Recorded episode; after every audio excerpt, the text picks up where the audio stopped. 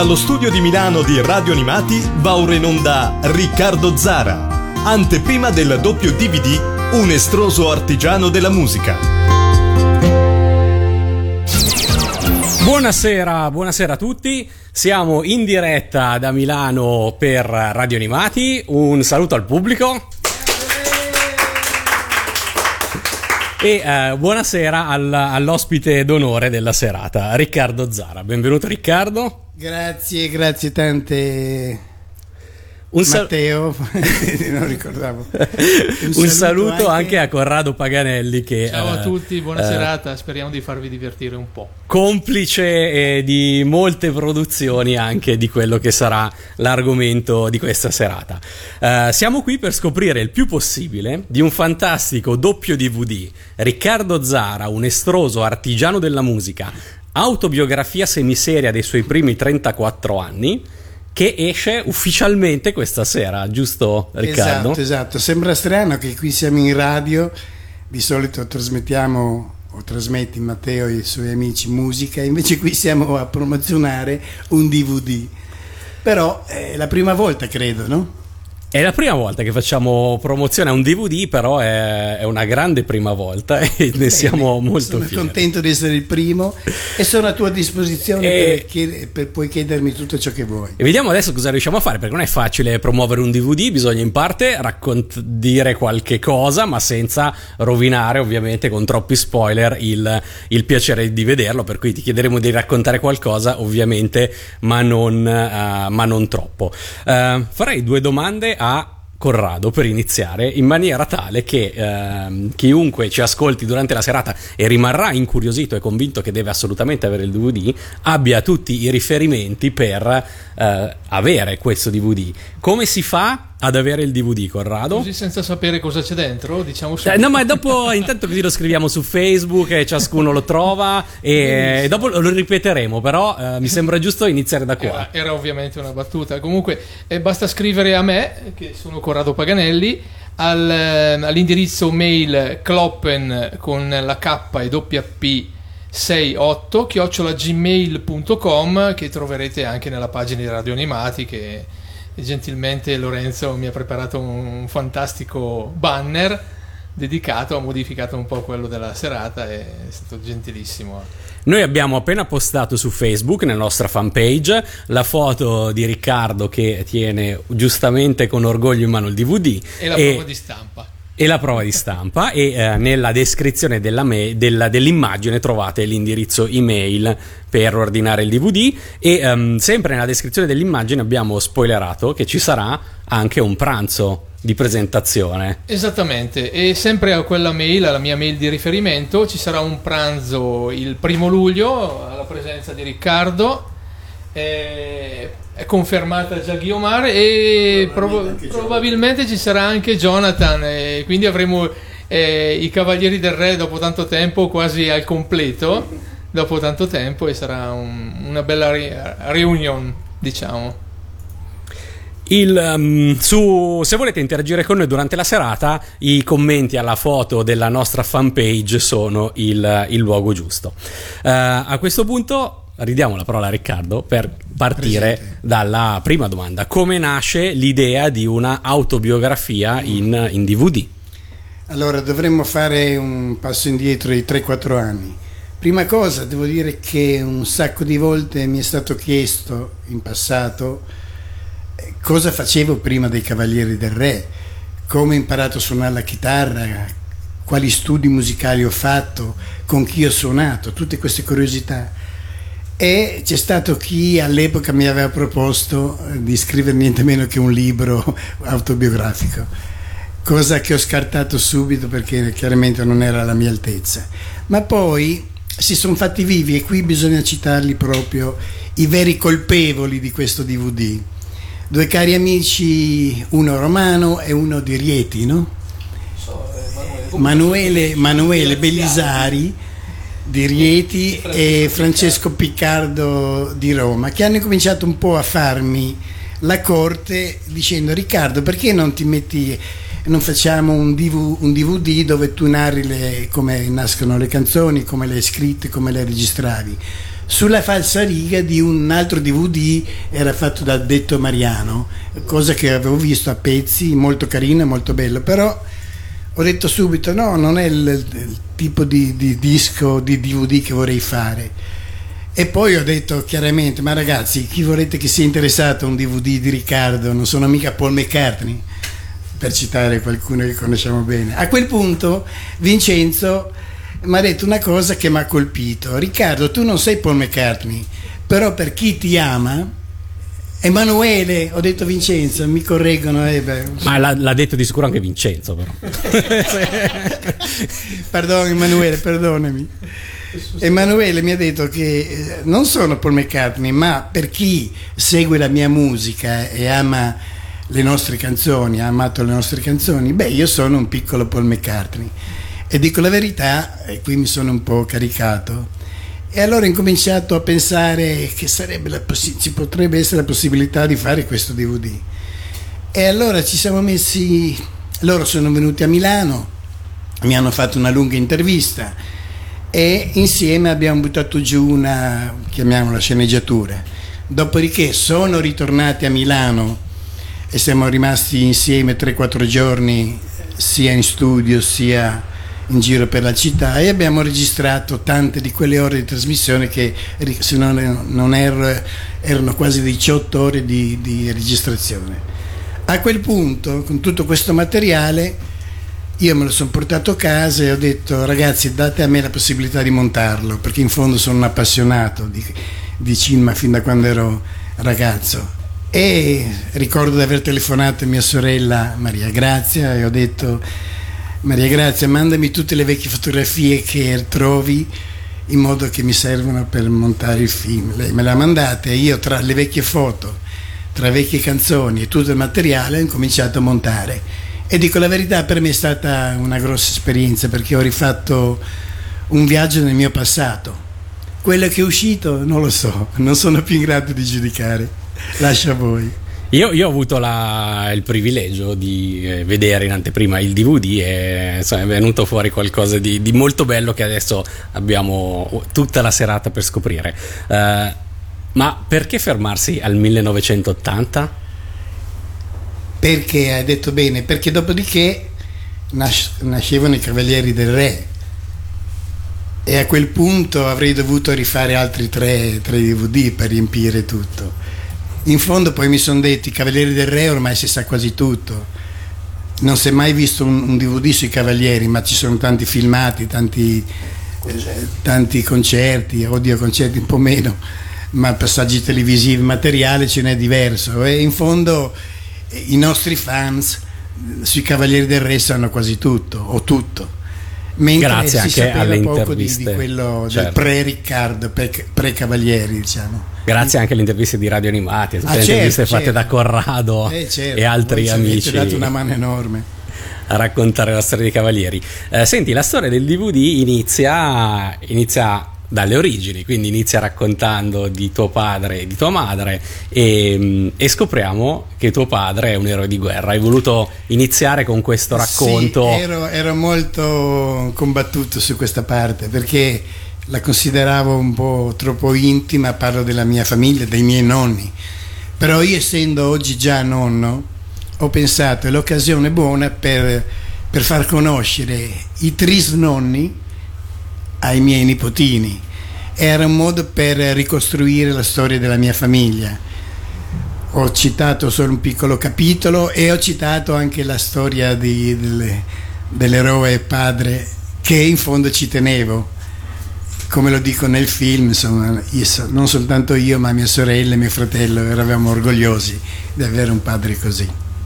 Senti, e quali sono stati gli eroi della tua infanzia? Noi siamo tutti legati agli eroi della nostra infanzia che in qualche modo includono sì. i Cavalieri del Re. Beh, voi i vostri eroi sono nati con i cartoni, non vorrei sbagliarmi, giusto? No, gli eroi miei erano, de- o miei, della mia generazione, credo erano tratti dai film di cowboy, dai film western che vedevamo. Il eh, John Wayne, che all'epoca non sapevo nemmeno che fosse John Wayne, però andavo al cinema con gli amici e si capiva subito dai film americani chi era il buono e il cattivo. E chiaramente parteggiavamo sempre per il buono, anche se in parte già prima dei, nei primi film western amavo molto anche gli indiani, anche gli indiani erano affascinanti.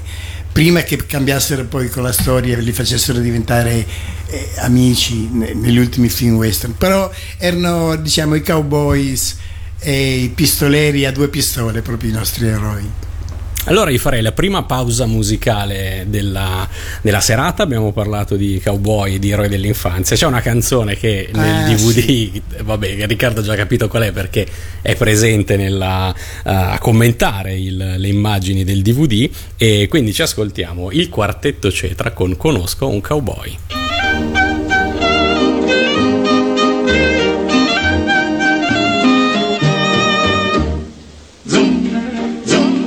Già la chitarra fa zoom, zoom, e la gran cassa fa boom, boom.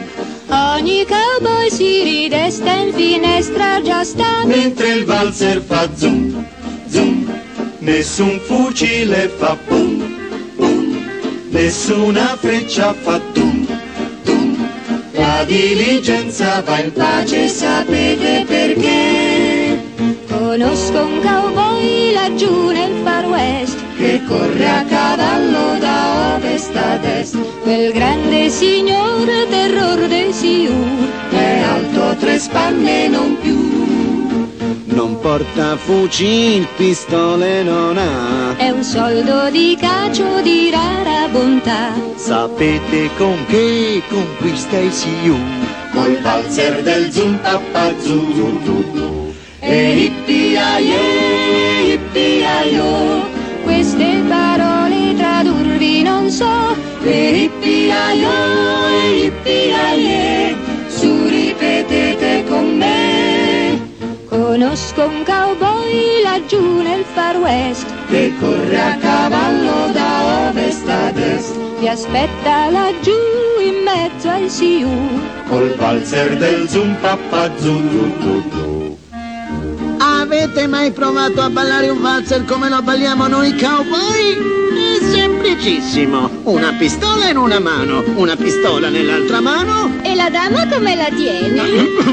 È vero, mi sono sbagliato. Basta una pistola sola.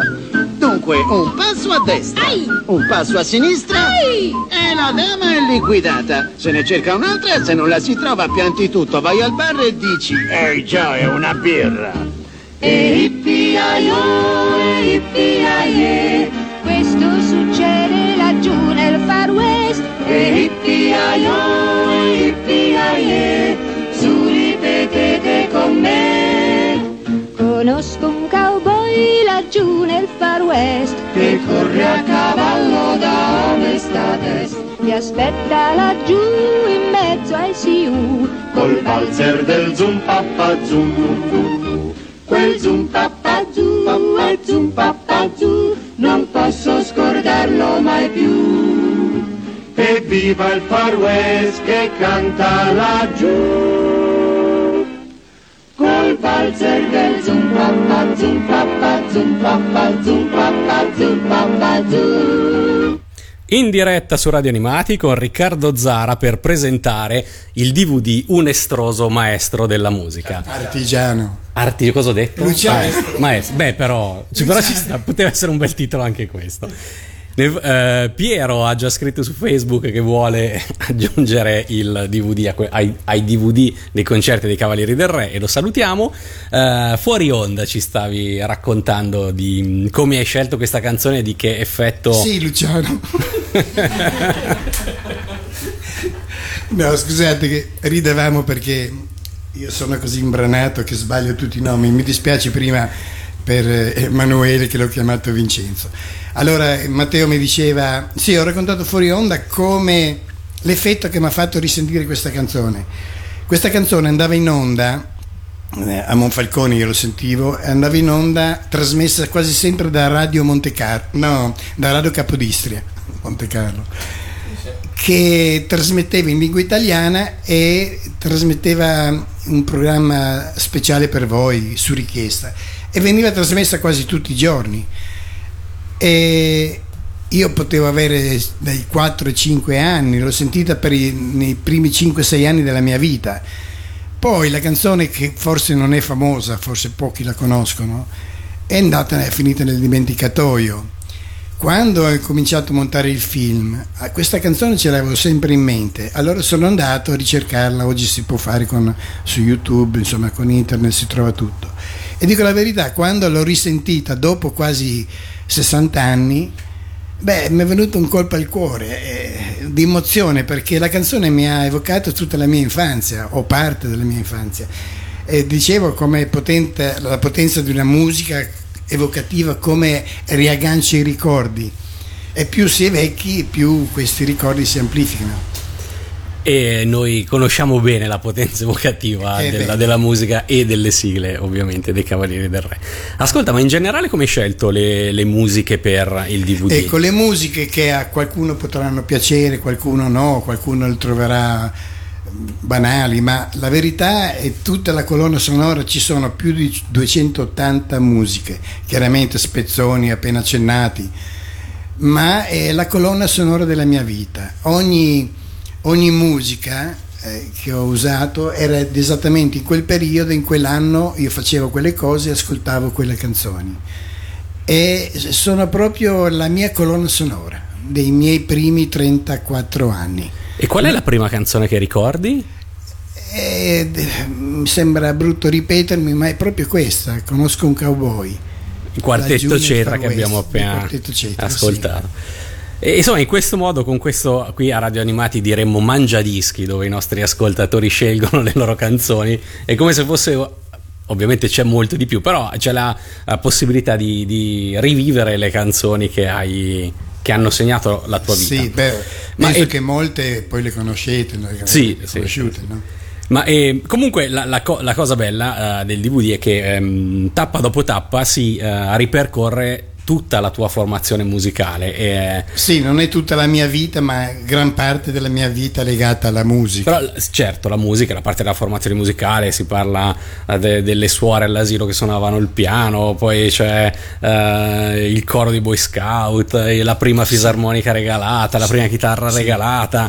Arriva il maestro di musica Alfiero Rossi, Rossi, sicuramente sì. importante, ma in tutta questa storia c'è un, dettaglio che mi ha colpito particolarmente, lo chiamerei un effetto collaterale della tua formazione musicale. Sei stato bocciato due volte. Sì, sì, ma devi dirlo, non in musica. Non pensa- in musica. No, infatti effetto collaterale, cioè evidentemente la Sì. musica ti distraeva troppo da tutto il resto. Mm, beh, lo spiego, credo di spiegarlo abbastanza bene. Diciamo, ti diamo la possibilità di discolparti. nel film. Sì, è coincisa che eh, entrando io sono sempre stato un ragazzo molto timido e mm, alle scuole elementari il- l'insegnante ci voleva bene, ci trattava come un papà, anche se era, era molto severo e molto direi fascista come erano tutti gli insegnanti di quell'epoca. Noi venivamo, venivamo proprio picchiati se sbagliavi, sia sulle mani che sul, sul lì dietro con le, con le bacchette, sì, sì. E, però io volevo molto bene al maestro e ci trattava come dei suoi figli. Quando abbiamo, ho cambiato scuola e ho scelto, mio padre voleva le scuole medie eh, perché pensava fossimo più bravi, ma siamo andati, all'epoca non c'era come adesso la scuola unificata, c'erano le scuole medie divise in due rami, la scuola industriale e io ho preso la scuola avviamento industriale perché, come dico nel film, pensavo si studiasse meno e avevo più tempo libero per, per, eh, la mia musica, perché in quel periodo già avevo incominciato a suonare, però quello che più mi ha fatto male della scuola era l'ambiente scolastico, gli insegnanti erano molto distaccati, maleducati, ci trattavano male, la scuola era un ammasso di mascalzoni, tutti all'epoca, almeno così la vivevo io. È proprio l'ambiente che, che- che mi ha offeso, mi sono ritirato. E il primo anno proprio non mi interessava niente, ero assente e continuavo sempre con la mia musica. Questa è la prima bocciatura. La seconda bocciatura era proprio, non mi interessava più niente, mi ha fatto meno male, mentre la prima mi ha ferito e ha ferito anche molti miei genitori. Ma non, non te l'ho detto che anche la terza, anche il terzo anno stavo per essere bocciato. Poi per un miracolo, con l'aiuto di due amici che mi hanno, messo sotto, ce l'ho fatta, ce l'ho fatta anche bene.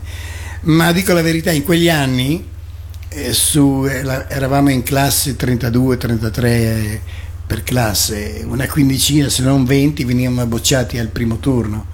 Era molto comune, eh, bocciavano e insomma ero sempre in buona compagnia, non è che mi sentivo una, un pesce fuori d'acqua. Senti, ma e e Jonathan quando l'ha scoperto? Cioè, diciamo da padre poi hai, gliel'hai tenuto un Ma po' no, nascosto? No, no, con Jonathan sono sempre stato molto onesto, no, non, non, ho mai nascosto queste cose, hai fatto bene a dirlo. No, perché sai, a volte uno poi vuole motivare il figlio allo sì, studio sì. e quindi Io le ho sempre tralascia. detto, siccome Jonathan eh, all'età vostra, quando aveva 7-8 anni, lui aveva incominciato a fare ginnastica kung fu perché è impazzito per Sasuke, per tutte le, eh, come lui tanti altri ragazzi. E un giorno gli ho fatto questo discorso, guarda, se nell'antichità oh, vinceva il capo era sempre più forte, il muscolo era vincente. Oggi il grande muscolo è la preparazione, più sei preparato, più sei colto e so, questi qua sono i muscoli moderni, pertanto sta a te essere forte ma anche Jonathan visto che non era uno. Ha seguito le orme paterne. Senti e c'è una canzone uh, che più di altre è legata ai momenti della bocciatura che tu l'ascolti e ti ricordi ti fa ricordare? Beh, sì ricordo, la ricordo molto bene che è stato un grande successo mondiale ed era una delle prime canzoni che ho sentito nei, nei jukebox. E ricordo che era legata a un primo mio diciamo come si può dire, innocente innamoramento. Ricordo che ascoltando questa canzone al mare stavo vicino alla ragazza dei miei sogni e, e mi accontentavo di guardarla ed ascoltare questa canzone che era la Diana di Polanca. Allora l'ascoltiamo su Radio Animati e poi torniamo in diretta con Riccardo Zaro.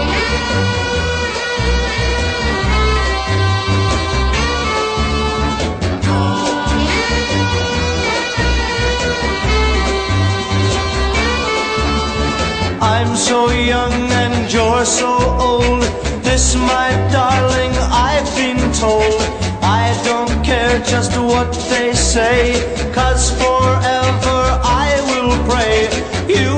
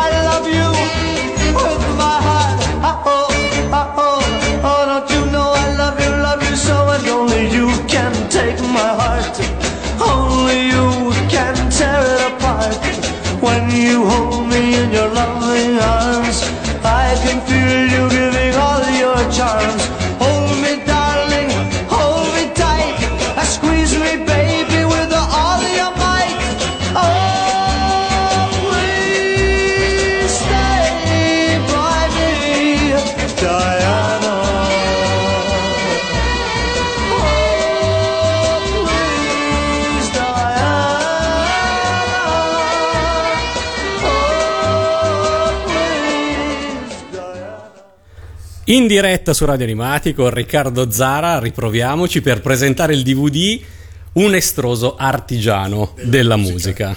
Questa volta ci siamo.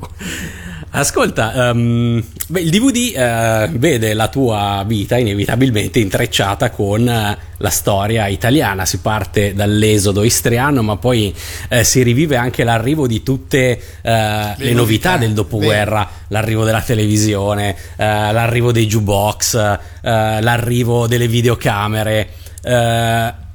Qual è per esempio il, il tuo ricordo legato a, a, a, tutte queste novità che dopo la guerra arrivavano una dietro l'altra? Ti eh. sembrava di vivere in un periodo speciale? C'era... No, onestamente no, no. La stessa domanda dovrei, potrei porla a voi, con tutti, in questi ultimi vent'anni sono successe un sacco di cose forse più per voi, però ricorda eh, che la vivi in un modo normale, quando è arrivata la televisione, chiaramente il primo giorno che vedi una scatola che trasmette delle immagini ti sembra magia, però io già, se, non vorrei svelare molti segreti del film, però già ero affascinato dei film muti che trasmettevano le suore all'asilo, le comiche di Charlotte, di Ridolini, dove le suore spiegavano il film perché il film era muto e già lì era magia per noi ragazzi. Poi negli primi c- anni 50 la televisione è arrivata nel 54, nel 55 penso sia arrivata Mofalcone e stranamente mio padre che era contrario è fatto influenzare da mia madre ma sì compriamo compriamo siamo stati uno dei primi delle prime famiglie ad averla. E con la televisione ho scoperto poi tutti i vari programmi e, quali sono i tuoi primi ricordi televisivi o, o sigleschi addirittura? di, di, sigle beh, tv non so quanto ai tempi fossero avessero che ruolo sì, avessero sigle, beh già la sigla d'apertura la sigla d'apertura la musica era magica perché come spiego nel film noi si andava a vedere la televisione perché la televisione non trasmetteva 24 ore su 24 ma bensì i programmi iniziavano alle 5 di pomeriggio con la tv di ragazzi, alle 6 finiva e riprendeva poi 7 e mezza, 8 con il telegiornale e finiva con mezzanotte. La prima cosa che ricordo che si correva in questa trattoria a guardare la televisione nel primo pomeriggio verso le 5 e guardavamo, mo- la, la padrona accendeva il televisore e c'era il monitor muto e noi già quello ci faceva effetto, poi arri- arrivava una musichetta che iniziava sempre dieci minuti prima, poi cominciavano le presentatrici, ma arrivava la sigla d'apertura che è quel famoso brano, non so dirti il titolo, non lo ricordo. Guglielmo Tell di Rossini. Sì, Guglielmo Tell di Rossini. Bravo, bravo, sì. non me la ricordavo. Che bravo, questo me l'ha detto Corrado, preparatissimo. ecco, già quella mi emozionava. Poi, chiaramente, noi guardando la TV di ragazzi, al giovedì c'era la serie di Rin Tin Tin e la sigla di Rintintin, penso la conoscete anche voi, è arrivata fino, fino tardi, no? La stessa è arrivata sì fino agli anni 70, quella para, ricordo para, para, quella, ricordo i telefilm di Ivanhoe e, e ricordo, ma devo raccontarti il film. E qui se no, se no, no va bene, abbiamo, ne, abbiamo, ne, abbiamo, nominati abbastanza, appunto. Però quindi nel, nel DVD troverete anche i, i primi ricordi televisivi di, di, Riccardo Zara. E senti, ma quanto è durata la preparazione del DVD? Perché il DVD sono intanto è un doppio DVD, tre ore di, sono... di autobiografia, più di tre sì, ore. Abbiamo tagliato un sacco di, di materiale poi. Perché... Quanto è durata la preparazione? Quanto, da, quanto tempo fa hai iniziato eh, a, abbiamo, eh, a Abbiamo iniziato quasi quattro anni fa, vero? Quattro anni fa. E in effetti doveva uscire per il mio settantesimo compleanno poi giustamente c'era troppa carne al fuoco, abbiamo deciso di spostarlo per i miei 70 anni e mezzo. No, in realtà voleva farlo uscire per il cinquantesimo di Sgt. Peppers. Ah, Giusto? Abbiamo sì, svelato. È una coincidenza che, che ha notato molto, molto, bene Corrado. Siccome nel, nel film parlo di, di varie cose, ma tra le quali accenno al, all'album più prestigioso della storia del rock, che era l'album dei Beatles uscito nell'estate del 67, Sgt. Paper Lonely's Heart Club Night. Cos'era? Era un titolo lunghissimo. E, e Corrado mi ha fatto notare che proprio quest'anno scade il cinquantesimo anniversario e questo mi fa molto piacere. Poi Corrado mi aveva detto anche altre coincidenze. Sì, poi arri- arriveranno, Poi Co- Corrado Ah, dici? quelli- arriveranno più tardi le altre coincidenze perché ce ne sono diverse. Ah, bene, bene. Ce ne sono diverse. E il lavoro, quando è che hai cominciato a mostrarlo? A, non so, a Jonathan per esempio, hai, hai aspettato che fosse No, oramai io, finito? Diciamo, o il lavoro era dopo- finito già eh, un anno e mezzo fa. Volevo portare delle modifiche perché chiaramente non è perfetto, ci sono diversi errori, più che errori eh, si potevano fare dei miglioramenti, ah, ci sono dei problemi tecnici, però avevo paura di ritoccarlo perché stavo perdendo la, la- la fantasia e la magia del, del primo momento e l'ho lasciato così. E tu mi hai chiesto una cosa che non mi ricordo più. Eh, io volevo sapere se ehm, Ah, diciamo, sì. mostravi passo dopo Sì, no, passo no, no, non- co- non- cosa stava avvenendo oppure Bravo, se sei stato geloso non fino lo alla vedeva fine. nessuno, nessuno. Ogni tanto ho fatto vedere qualche spezzone a mia moglie Vittoria, eh, spezzoni legati alla cascina, alla storia. E quello sì, ma ero gelosissimo. L'ho fatto poi vedere a lavoro finito, chiaramente a Vincenzo, ma, ma non è Vincenzo, è Emanuele Bellisari e Francesco Piccardo di Roma e l'ho mandato a loro per primi. E perché ero curioso a sentire il loro parere. Loro me l'hanno dato subito positivo però dico la verità non l'accettavo perché in fondo era un parere partigiano di parte avevano collaborato. Poi l'ho fatto vedere a, a Corrado e anche Corrado è stato generoso con, eh, con, Con i qualche voti. appunto, eh. sì con qualche appunto. Poi l'ho fatto vedere e voglio citare anche qui Diego Pavese perché Diego Pavese Pavesi, ma sbaglio tutto. Perdonate non ha più l'età. Diego Pavesi perdonami anche tu. Che a, a lui ho chiesto volentieri ecco, ho chiesto di fare una, una come si dice una, una citazione sul retro del, della- del disco non è una citazione come si dice scritto la, la presentazione Sì, sul presentazione. retro del DVD. Eh, Ho detto lui, f- Il- scrivi quello che pensi, cerca di essere il più onesto possibile, non esaltare il lavoro, non fare. Lui, dico la verità, è stato molto bravo e ha scritto diverse cose che condivido e, e lo ringrazio ancora per questo. Poi l'avevo fatto, ma qualcun'altra persona, Jonathan l'ha visto molto in ritardo. E stranamente, che Jonathan che è molto critico, la- l- me, l'ha, me l'ha promosso, ha detto papà un sacco di cose di te non le conoscevo ancora, fammi finire ancora una cosa, non tutti però hanno dato esito positivo, qualcuno ha detto Riccardo eh, lascia perdere perché un lavoro così, chi ti vuol bene, chi, chi ti ama può, eh, può cambiare idea. Ma io, nonostante queste critiche negative ho voluto andare avanti a tutti i costi. Io non penso che nessuno cambierà idea avendolo visto, quindi ti do la mia rassicurazione per Grazie, quello grazie, che è vale. stato pagato, è stato pagato. Ma eh, ovviamente, ovviamente nella storia della crescita di Riccardo Zara arrivano i primi gruppi musicali e ci, ci fai un breve accenno ai, ai primi gruppi musicali, come si Sì, sono formati beh, e come si chiamavano? Si chiamavano all'epoca, si usava dire i complessi. I complessi.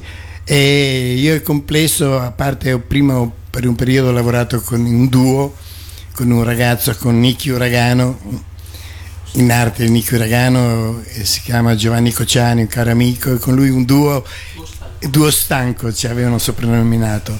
E abbiamo lavorato un anno insieme facendo un po' in giro per la regione qualche spettacolo. Poi ho improvvisato un paio di complessini nati sul momento proprio per esigenze di veglioni, di, di serate festive e poi eh, chiaramente mi sono, sono, stato, sono stato ricercato da un gruppo che si stava formando e sono nati i Draghi, con loro invece ho vissuto quasi cinque anni interi della mia giovinezza. Ecco. E io volevo arrivare proprio ai Draghi, però i Draghi avevano un altro nome prima, Eh, sì. che era... e si chiamavano i principi ed eravamo in cinque. I principi li aveva creati in effetti eh, Urbano Anut, che era il più anziano di noi, più anziano, aveva 26 anni, mentre noi io ne avevo 15, 16. Eh, per noi lo vedevamo vecchio, però lui aveva la patente, aveva la macchina, difatti lui ci veniva a prendere, ci portava a fare le prove, andavamo a provare al motoclub di Monfalcone dove c'era una piccola pedana, il pianoforte, si poteva suonare.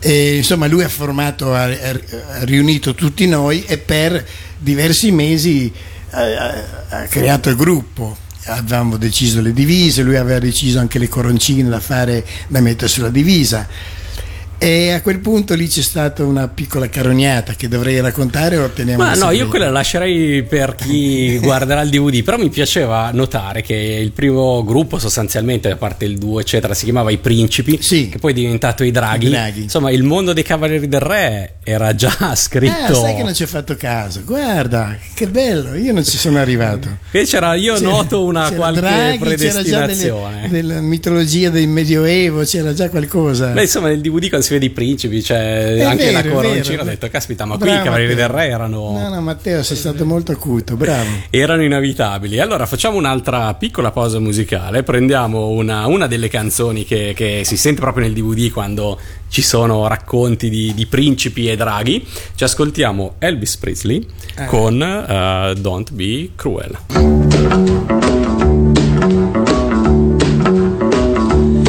You know I can be found sitting home all alone. If you can't come around, at least please telephone. Don't be cruel to who heart is true. Baby, if I made you mad for something I might have said, please don't forget my past. The future looks bright ahead. Don't be cruel to who heart is true. I don't want no other love, baby. It's just you I'm thinking of. Mm, don't stop thinking of me. Don't make me feel this way. Come on over here and love me. You know what I want you to say.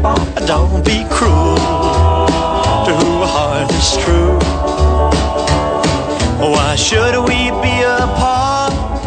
I really love you, baby, cross my heart. Let's walk up to the preacher and let's say I do. Then you'll know you'll have me, and I know that I'll have you. Don't be cruel to who heart is true. I don't want no other love. Oh, baby, just you I'm thinking of. Don't be cruel to a heart that's true. Don't be cruel to a heart that's true. I don't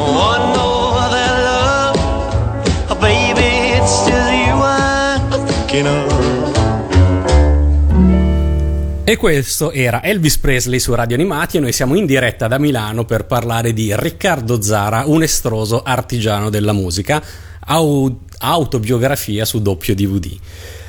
Eh, il- l'autobiografia eh, ha una voce narrante che non è la tua Riccardo. Come è stata scelta la, Bravo, la voce bravo, del... la mia. Inizialmente narrante? pensavo di, di, oltre agli inter- gli interventi che facevo io, di lasciare la mia voce fuori campo, però ho detto qui bisogna mettersi nelle mani di un grosso professionista. Io non avevo idea a chi chiamare perché non conoscevo nessuno, è un mondo per me sconosciuto. Allora mi sono rivolto a Corrado. Corrado giustamente mi ha detto: Guarda, io i doppiatori ne conosco tanti, uomini, donne, dimmi tu. Allora già ho iniziato, ho scartato, abbiamo scartato la parte in femminile. modo maschilistico.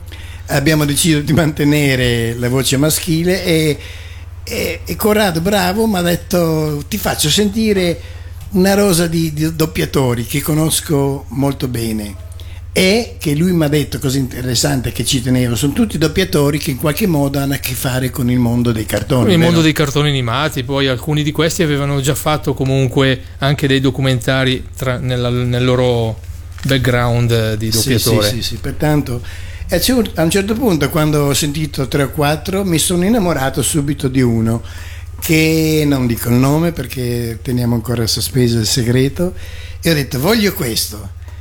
Poi, con la calma, abbiamo scoperto, anzi da poco ho scoperto che era un mio coetaneo e più o meno ha vissuto le stesse cose, essendo anche lui triestino come lo sono io, Monfalcone, lui Trieste, abbiamo vissuto più o meno le stesse cose, gli stessi periodi e amato le stesse canzoni.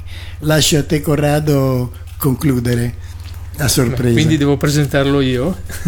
Prego, Corrado. Eh, la, la scelta è caduta su- sul grande Diego Reggente.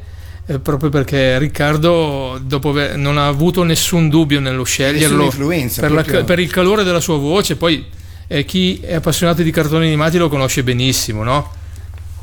Assolutamente sì, è perché è la voce di eh, Sautome in Space Robot Jet Robot, è la voce del dottor Daimoni in Gaikin, eh, è la voce so- soprattutto dal mio punto di vista di Mimashi in Gig Robot, ma anche Commander nei Transformers o Balrog in Street Fighter. E, e poi un grandissimo doppiatore non certo eh, solo di cartoni animati. E eh, noi abbiamo il eh, privilegio, l'onore di averlo fra poco in diretta su Radio Animati per parlare anche con lui di questo DVD. Quindi facciamo un'altra piccola pausa musicale eh, con un'altra canzone della colonna sonora della vita di Riccardo Zara. Ascoltiamo Rock Around the Clock e ritorniamo in diretta anche con Diego Reggente. One, two, three o'clock, four o'clock, rock. Five, six, seven o'clock, eight o'clock, rock.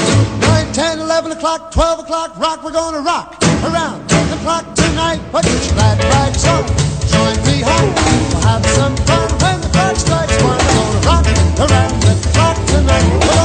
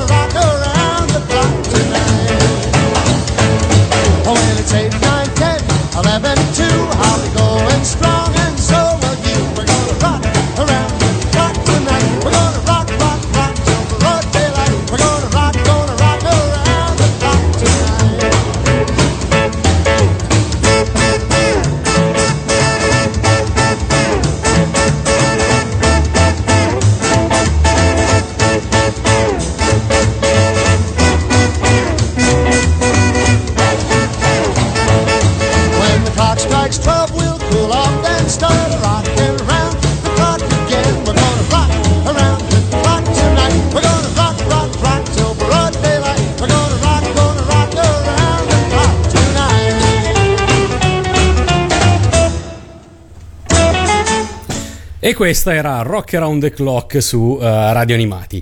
Eh, siamo pronti, dicevamo, per parlare, eh, per ospitare in diretta su Radio Animati Diego Reggente. È stato, è un grande doppiatore, è stato la voce di Al Pacino, di Samuel Jackson, ma anche di cartoni animati importanti, come abbiamo detto prima, e, ehm, e anche di telefilm cult come X-Files, per esempio. Benvenuto, Diego. Buonasera a tutti, Buonasera. ben, ben- ben ritrovati, come si dice? Eh ben ritrovati va benissimo, va benissimo, ben ritrovati. Eh, dicevamo prima di prendere il collegamento che è stato il dottor Daimoni in Gaikin, il dottor Sautome in Space Robot e Jet Robot, eh, era sempre un po' il dottore o professore delle serie robotiche. Preferisce che la chiamiamo dottore o professore? Ma diciamo profattore, dai, Profattore. Allora, profattore.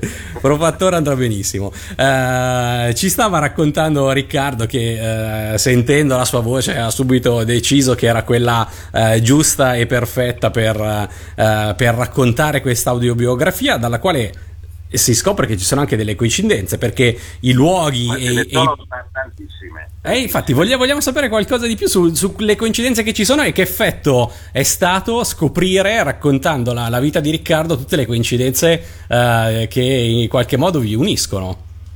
Beh, la prima sono i luoghi di appartenenza, che poi sono praticamente il nord-est, che fa parte, cioè, diciamo, la Venezia Giulia, per esempio. Poi la- il grande amore che avevamo tutti e due per la scuola, per esempio. Anche questa ne abbiamo, appena, ne abbiamo appena parlato con Riccardo, infatti. e poi il fatto che tutto questo ci stesse piuttosto stre- stretto e che eh, eravamo, non lo so, alla ricerca di qualcosa che ognuno dalla sua parte, uno a Milano, uno a Roma, diciamo che ha trovato, fin dei conti. E, e questo e singolarmente mi ha molto, poi abbiamo avuto abbiamo avuto una moglie e un figlio nello stesso anno, ci siamo sposati nello stesso anno, abbiamo avuto un figlio nello stesso anno. È pazzesco, abbiamo un sacco di coincidenze. Io non so nulla di musica, probabilmente lui non saprà recitare. Ecco, quindi no. Siamo tutti e due Quindi grossi fumatori, questo- mi sembra. Diego, sono Riccardo.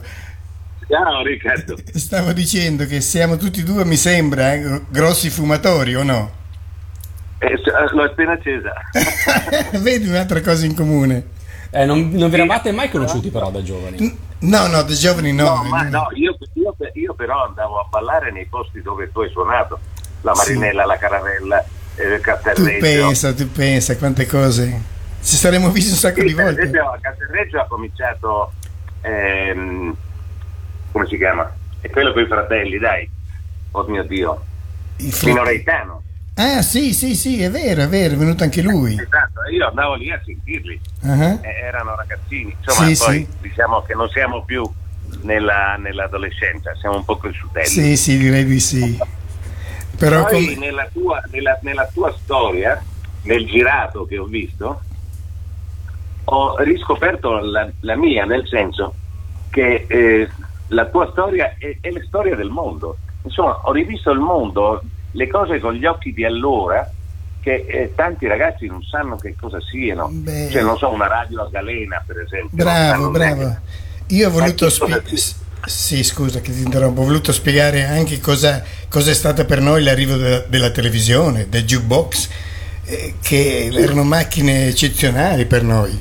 Ah scusa, non Ah, so, sì, c'ho tre microfoni, quattro cuffie, non so dove Poi, poi ti posso dire una cosa, Mm. tu hai sentito la, la- la- la prima canzone che hai ascoltato mettendo un 50 lire, due Sì, canzoni. eh, esatto, 100 lire e tre.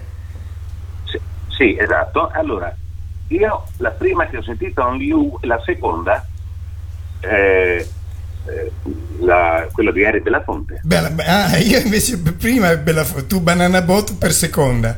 Only You è vero, era, era un pezzo che, che è uscito in quel periodo lì, poi era più gettonato, hai ragione.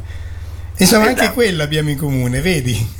Sì, abbiamo, duemila cose, un giorno ci incontriamo e praticamente avremo una settimana da parlare e basta. Ma avremo Sì, modo di conoscerci. Permettimi una cosa, eh, Diego, lo dico, te l'ho Sì. detto altre volte in, in separata sede, ma voglio ripeterlo qui in radio con tutti i milioni di persone che ci stanno ascoltando. Con la tua voce veramente hai nobilitato il mio DVD e questo te ne sarò Ma sempre il suo grato. DVD è, è bello di sé, comunque sia, chiunque l'avesse commentato sarebbe stato bellissimo, No, lo è. ti ringrazio molto, ma poi l'idea che tu eri ancora un mio com- compaesano, insomma, la mia età mi ha colpito molto. Questo l'ho saputo molto dopo. Tu sei un bisiacco però.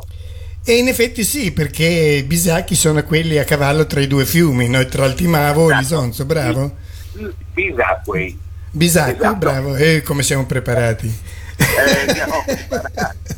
Però da ragazzino mi ricordo che per venire a Monfalcone dovevo passare un confine. Certo, e io ricordo, adesso guarda che adesso parliamo di cose magari un po' fuori del programma, però ricordo che mio- con mio padre venivo, eh, passavo il confine di Duino dove c'era la finanza, giustamente perché Esatto. le- il Trieste era zona franca, no? C'erano ancora gli inglesi e Esatto. americani e venivo lì Esatto. eh, dopo il confine mio padre andava lì per comprare le sigarette che costavano di meno E mi ricordo, mi, Molto.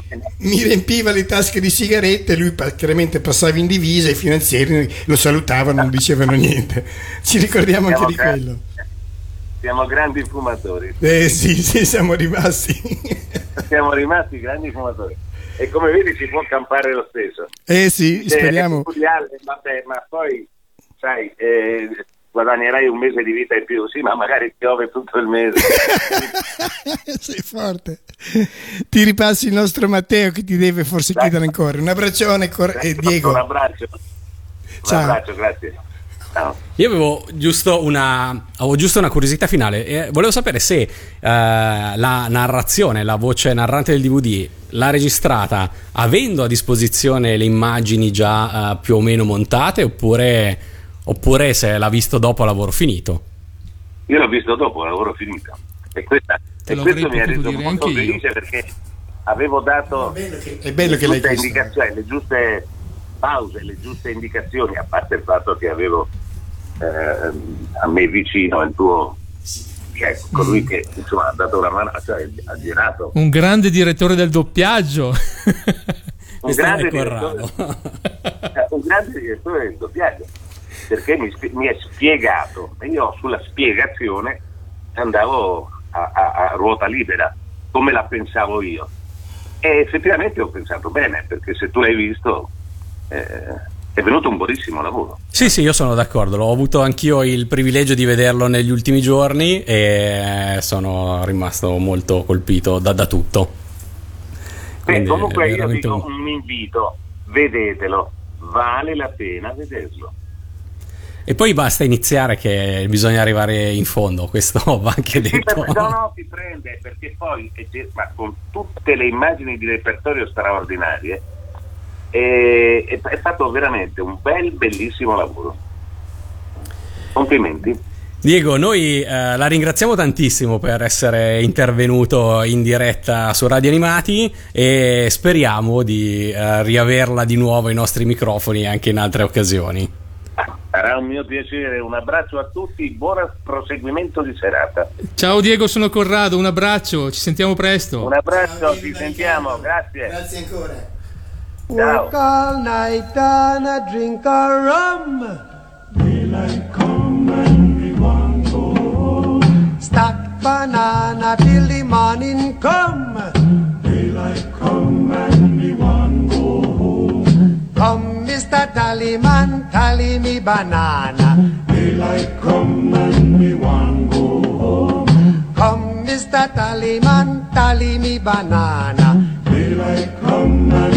one.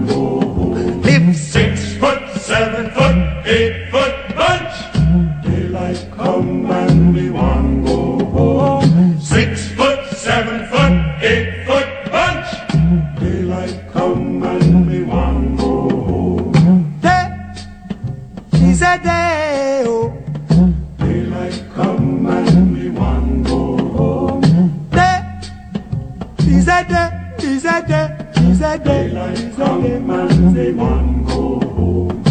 beautiful bunch, a ripe banana. Daylight come and we want go home. Hide the deadly black tarantula. Daylight come and we want go home. Live Six foot, seven foot, eight foot bunch.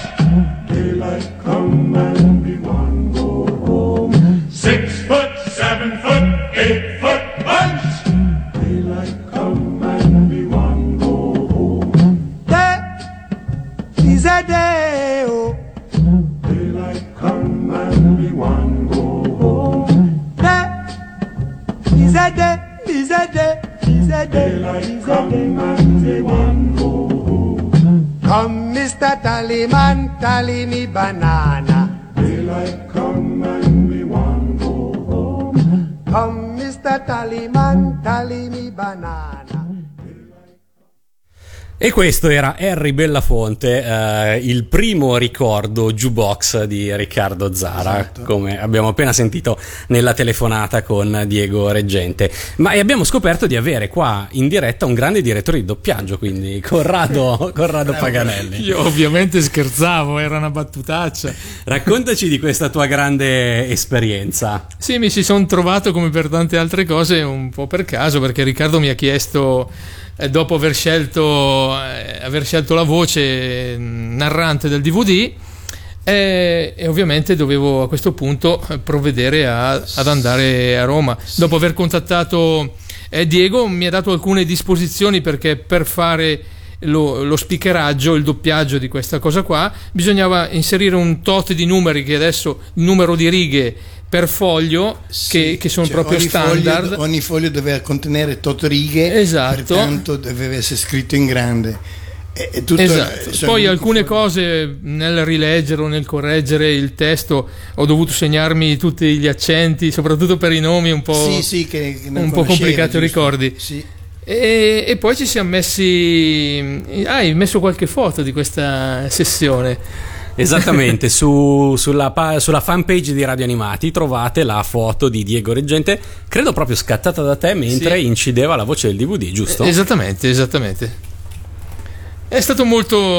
Lui mi ha spiegato un attimino cosa dovevo premere in regia, quello che dovevo fare, e piano piano Eh, mi ci sono cimentato. Un'altra piccola cosa, cioè che in gran parte lui andava leggendo, andava, era sempre ok, non è che l'hai bloccato. No, no, quasi sempre, andava sempre tanto- bene. Gli ho, gli ho cambiato un po' il senso perché alcune, ovviamente, lui non sapendo, non avendo, non avendo visto niente, perché a differenza di un doppiaggio, la difficoltà di questa cosa qua è proprio che doveva eh, leggere un testo e, e- e io dovevo dargli il tono con cui doveva leggerlo. sì, sì, sì, sì. Però mh, quasi sempre lo azzeccavano, non, non- non ho dovuto dargli particolari correzioni.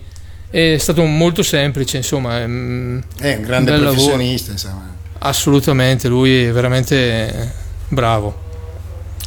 E, e- insomma è tutto venuto molto bene, io che l'ho, che l'ho visto. Poi ri- risentire, chiaramente sono quelle voci che se hai visto questi cartoni animati da piccolo, fra l'altro forse non abbiamo mai detto, ma lui un, ha doppiato molti documentari, comunque è una voce che tutti eh, portiamo dentro e che subito riconosci e, e piace, piace sentire le storie raccontate da una voce come quella di Diego Reggente. Fra le varie storie che si scoprono guardando il DVD è che tu hai quasi incrociato i Beatles, nel senso che stavi Sì, è- per, per incrociarli, È vero, è vero, forse... L'ho raccontata e questa la conoscono in pochissimi. E ti dico la verità, i draghi non lo sanno.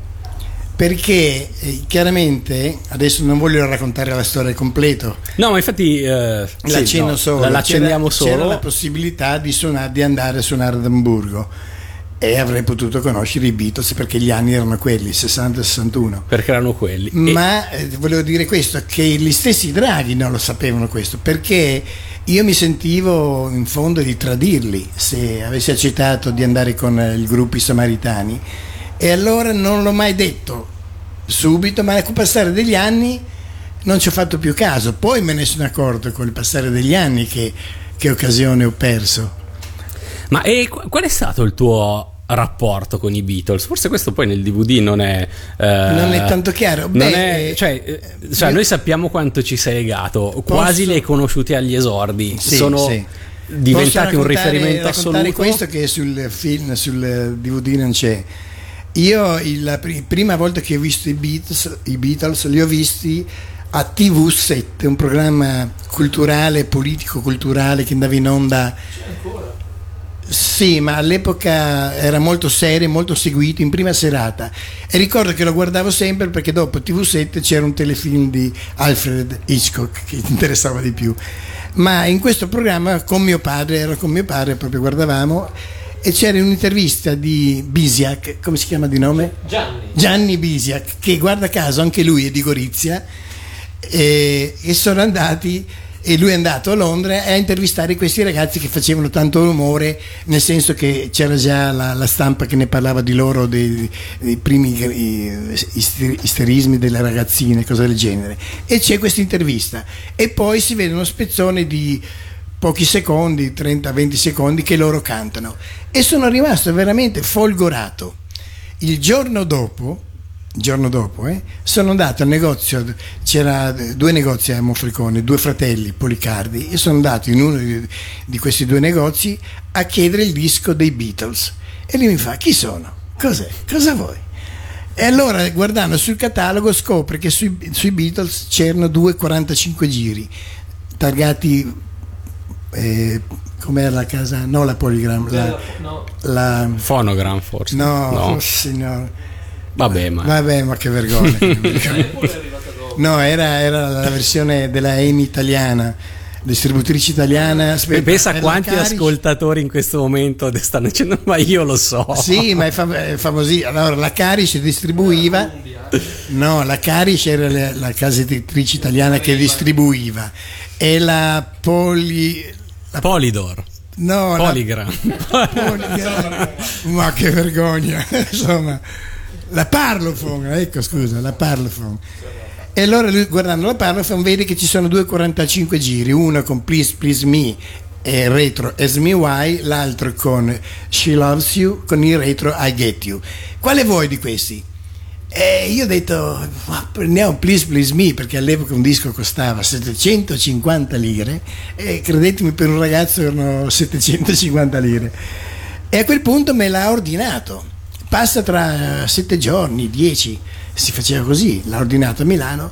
Un giorno mi telefona a casa Riccardo, Riccardo, guarda che è arrivato il tuo disco. Io corro al negozio e sento il mio disco Please Please Me che suona eh, Come on, come on, come on, come on con gente che lo ascolta e lui lo ripete. Aveva comprato solo uno per me. Cioè, quindi lui stava facendo ascoltare proprio il tuo. il mio disco. Quindi uno. te l'ha venduto e non era mint. No, no, no, il bello è che mi ha dato un disco che era già, aveva già suonato una cinquantina di volte eh, e che l'aveva fatto sentire a tutti. Però mi ha detto, dopo questo disco che tu che ho fatto sentire, ne ho già ordinati una ventina. E io sono stato il primo, eh, questo non lo sa nessuno, a portare diciamo, i Beatles a Monfalcone. E, e da- beh, è già questa è, Eh, una, questa è una bella soddisfazione. Ma il negoziante, dopodiché, ti avrà guardato come un guru. eh, Il No, eh, sì, riferimento. no, beh, beh, sono passato eh, diverse volte poi a comprare altri dischi, però eh, mi sono accorto che mi guardava con un certo interesse, diceva questo qui c'ha, non dico naso, ma c'ha un buon orecchio. Allora io ascolterei una canzone dei Beatles su Radio Animati. Grazie, Ascoltiamo per eh, con Riccardo dalla colonna sonora di Riccardo Zara, un estroso artigiano della musica, From Me to You.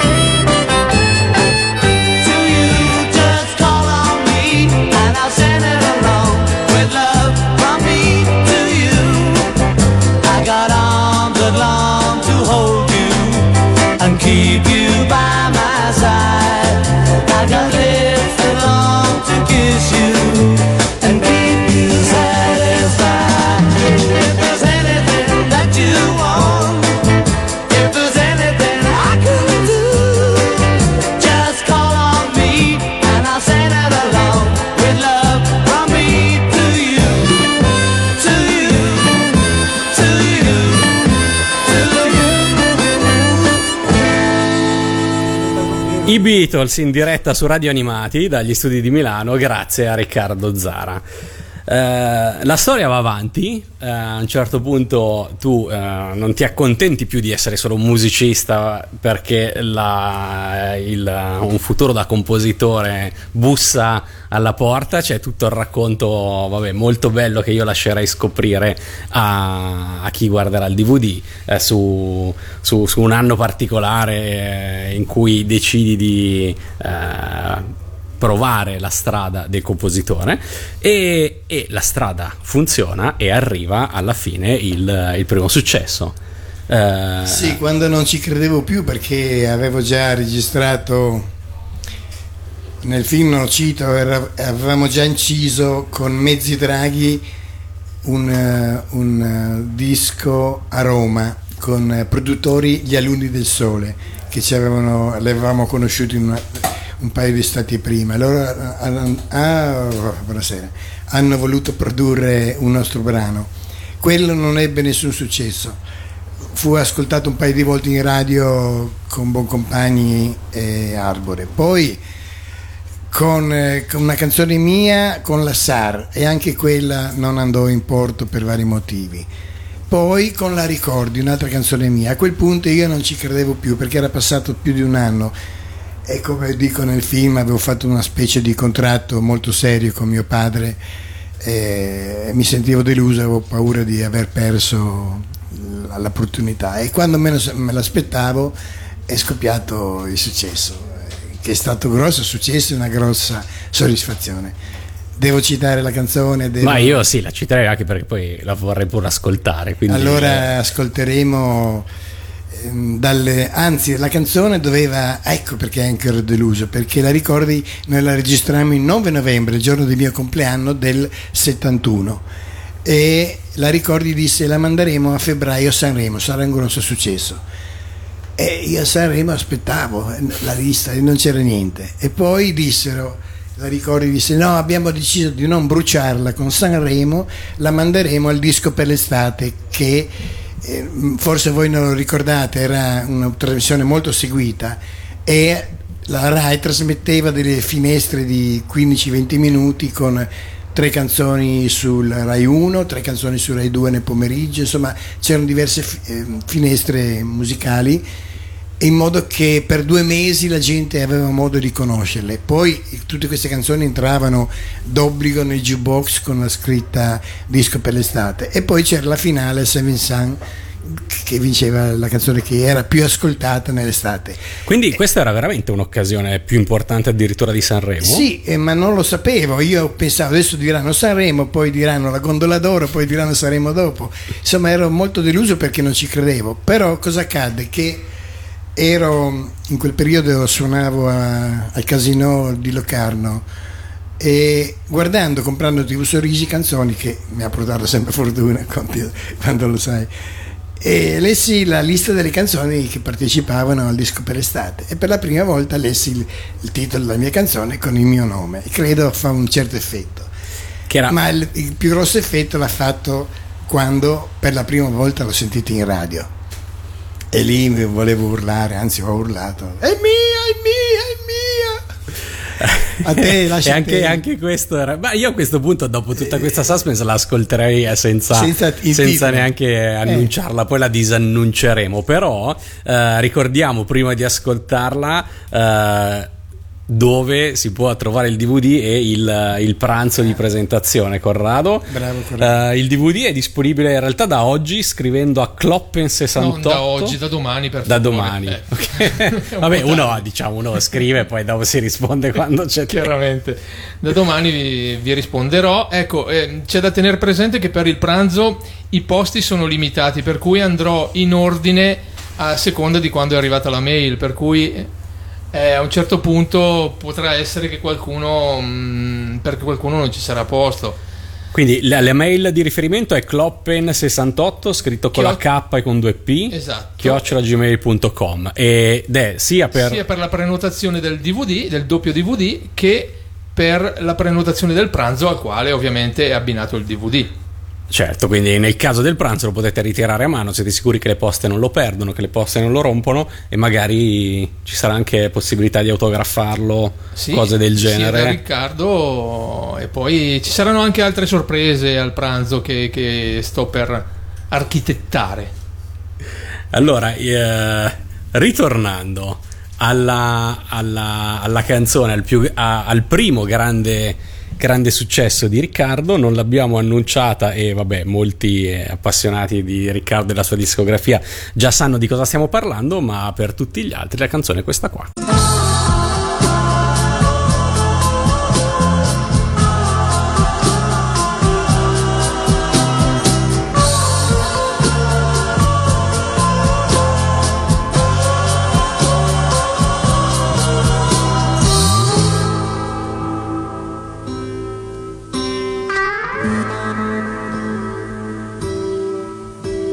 Lasciò il suo paese all'età di vent'anni, con in tasca due soldi e niente più.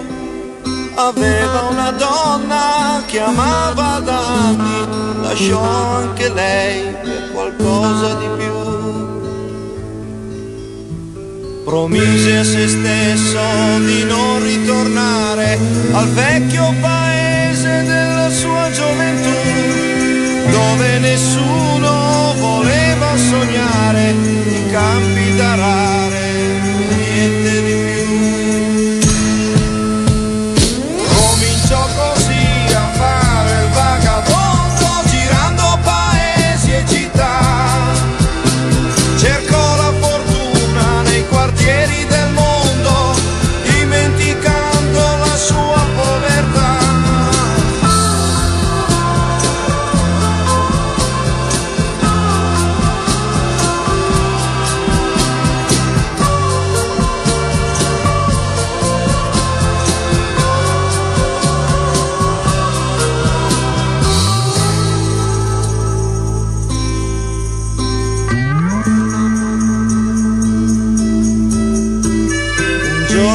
casa di un grande poeta trovò dei ragazzi che parlavano di pace.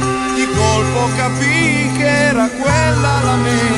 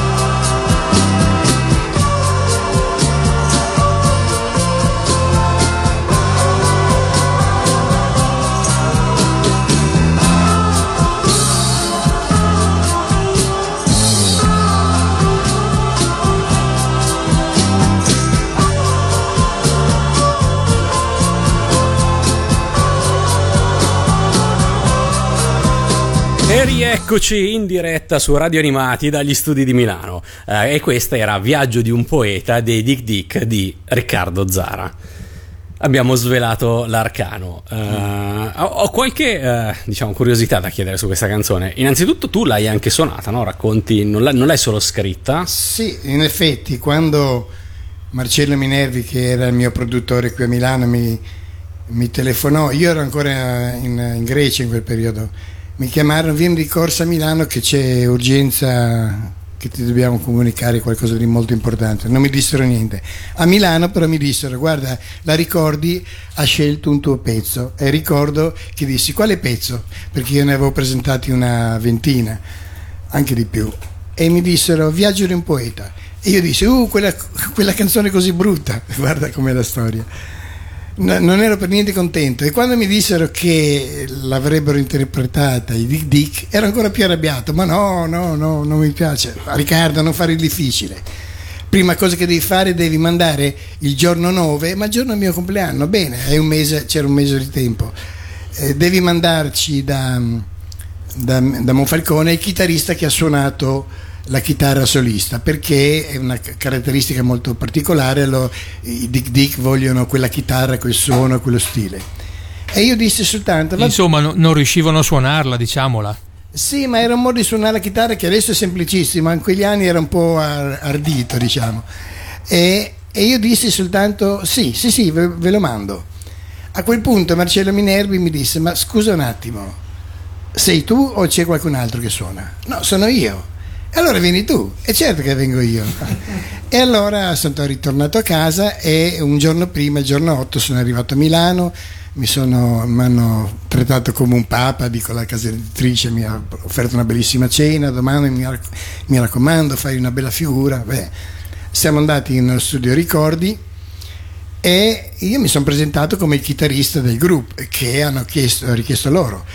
I musicisti eravamo io alla chitarra solista, Andy, Andy un certo Andy, famoso batterista alle- alla batteria, e Maurizio Vandelli, che all'epoca era produttore dei Dick Dick, al basso. E facemmo, buttammo giù la prima, la prima traccia, anzi, io suonai in quella occasione suonai la chitarra ritmica e buttammo giù su tre piste eh, chitarra, basso e, e batteria. Dopodiché mi dissero adesso fai la solista e lì ci fu questo piccolo diverbio con Vandelli perché Vandelli che un po' presuntuoso lo era all'epoca, è rimasto anche adesso, disse un po' seccato, com'è che lo fai? Con gli anelli? E no, io dissi, l'anello è quel, quel ditale che si mette al dito, perché le corde erano tirate, non si usava ancora molto in quel periodo. E io dissi, no, lo faccio come, come George Harrison, con le dita, tirandola. Ma no, George Harrison le fa con l'anello, l'ho visto io a Londra, lo so tutto. E vabbè, io credo che le faccia con le dita, come faceva Jimi Hendrix. E insomma, alla fine mi disse, voglio vedere. E provai perfettamente, il suono era quello, il modo era quello, ok. Andai, in sala da solo e registrai la parte solista. Me la fecero fare due volte perché la chitarra è doppiata e questo dico la verità è molto bello, l'effetto è doppiato, come doppiare la voce. E la, mise- la misero su due canali stereo, una a destra e una a sinistra, che poi vennero a mancare i canali perché lavoravamo su un'ottopista all'epoca e ritorna un mono, però le chitarre si sentono due, sono due e, e creano quel, quel piccolo battimento di intonazione che, che crea quell'effetto molto bello come sulla voce.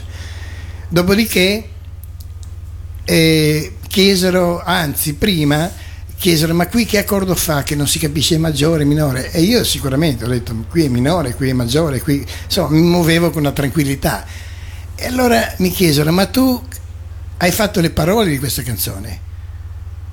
No, io ho fatto le parole, la musica, l'arrangiamento e la canto, ne provino.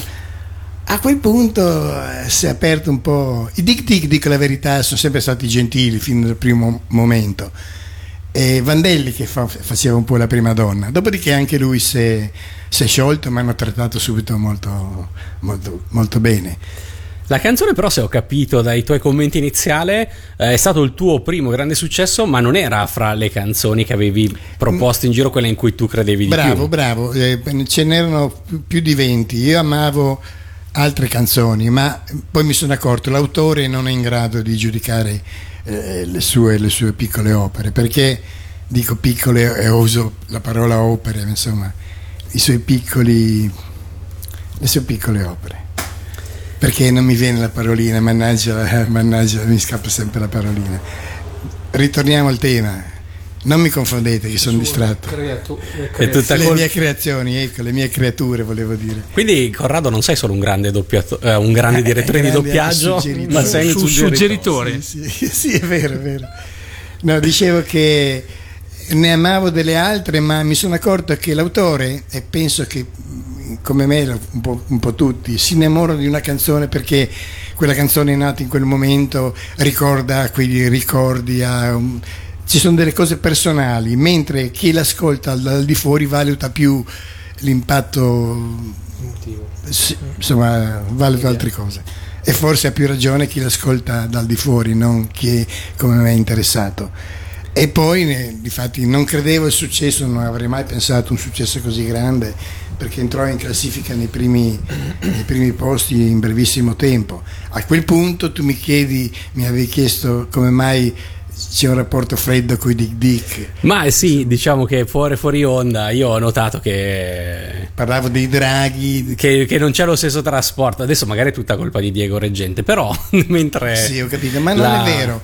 Eh, I Dick Dick si sono comportati, come ho già detto, parlo dei tre principali, perché poi hanno cambiato un sacco di formazione, ma la formazione originale, quella sono i, più, i tre amici sono Pietruccio, Lallo e Pepe, il cantante. Loro tre sono sempre stati super gentili con me e poi sono venuti a trovarmi diverse volte nello studio INC dove lavoravo e mi chiedevano canzoni, infatti con loro ne ho fatte quattro in tutto. E mi hanno chiesto altre volte, poi li ho visti in, in vari spettacoli in giro per l'Italia, capitava che li incontravo e ogni volta Riccardo dai facci un altro viaggio di un poeta, me lo chiedevano sempre. Beh, ovviamente un successo come quello ha, fatto sì che poi arrivassero altre canzoni, quattro Sì, con loro. Sì, ma se non, non ho avuto quella grande amicizia che dici eh, come i draghi, perché in fondo li frequentavo poco, li ho frequentati solo per ragioni di lavoro, non abbiamo avuto una, un'amicizia al di fuori del lavoro. So che Pietruccio era un appassionato e lo è ancora di grandi viaggi e in quel periodo io che ero stato poi in Brasile mi chiedevo sempre eh, com'era, come, com'era andata. Lui ami- amava andare con le barche, fare viaggi in solitaria, insomma è sempre stato un po' un... E, un e i tuoi viaggi portano ad altre cose che dobbiamo dire. Eh, voglio dirne alcune. Allora, innanzitutto arrivano i di Dick, Viaggio di un poeta. A quel punto, Corrado, eh sì, Corrado. A quel punto, eh, poi tocca Mario. A quel punto, Riccardo è un compositore affermato. Seguono le altre canzoni qui di Dick. Poi arriverà il primo LP, eh, I turisti del Po. E il guardare il DVD è un'occasione anche per scoprire la discografia di Riccardo Zara, tutta quella discografia che gli amanti delle sigle eh, magari non conoscono perché sanno è tutto vero, dai. Cavalieri del Re in poi. Eh, io, da diciamo appassionato di musica, collezionista, eccetera, ho proprio avuto il piacere di scoprire Che eh, poi- tutta che la poi- discografia. Posso intromettermi per aggiungere una cosa? Se voi poi vedrete il DVD, è una cosa molto interessante perché Riccardo era- aveva delle cineprese con le quali filmava praticamente tutto quello che faceva. C'era anche qualcuno che volevo chiederti chi è che hai schiavizzato per filmare te perché eh, ti si vede parecchio. Chi è che facevi filmare? Eh, beh, siamo la cinepresa, cioè l'amico. e la passavi, la passavi Sì, o l'amico. perché ti si vede di solito spesso. quando c'è l'amico, perché la do poco la cinepresa? Perché tutti quando, ci sono io le immagini ballano sempre. Perché l'amico prendeva, faceva, girava.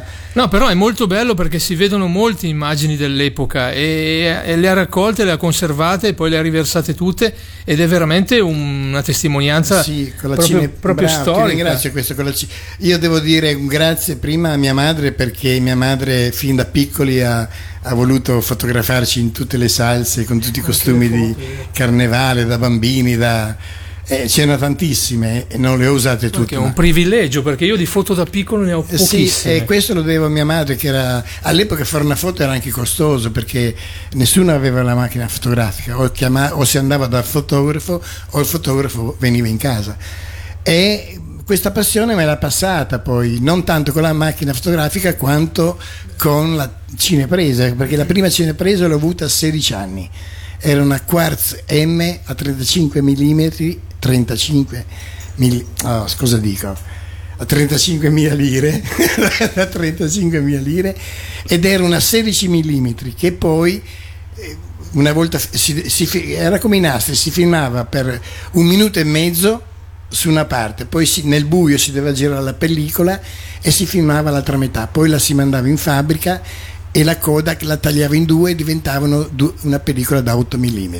Però usavo la serie, era complicatissimo. Poi la messa a fuoco non c'era, c'era un, fatto, un gioco di specchi, di lenti. che- insomma, era complicatissimo. Però avendolo fin da piccolo ho avuto possibilità di filmare tante, tante cose. tante Ma eh, infatti questo è il motivo per cui la tua autobiografia è un DVD, perché non c'è solo un racconto, ma c'è un grandissimo materiale eh, sia di fotografie perché ci sono tutte le foto da piccolo, ma poi da 16 anni avevi la cinepresa e, Sì, e non sì. ti ha lasciato mai o quasi. Vediamo No, no, cioè, te con i draghi, poi arriva Clara, il vostro matrimonio Sì, assolutamente anticonformista, Io- i, via- i viaggi fatti con Clara, arriva Guiomar. Sì, e questo in effetti è sicuramente Guiomar- cioè, è veramente bello. Sì, e vedere. poi mi sono preso la soddisfazione di fare un film a soggetto di mezz'ora dove Ecco, e questo film a soggetto, i cui protago- il film a soggetto che è del 1975, i era l'anno protagonisti di nascita sono, di Jonathan.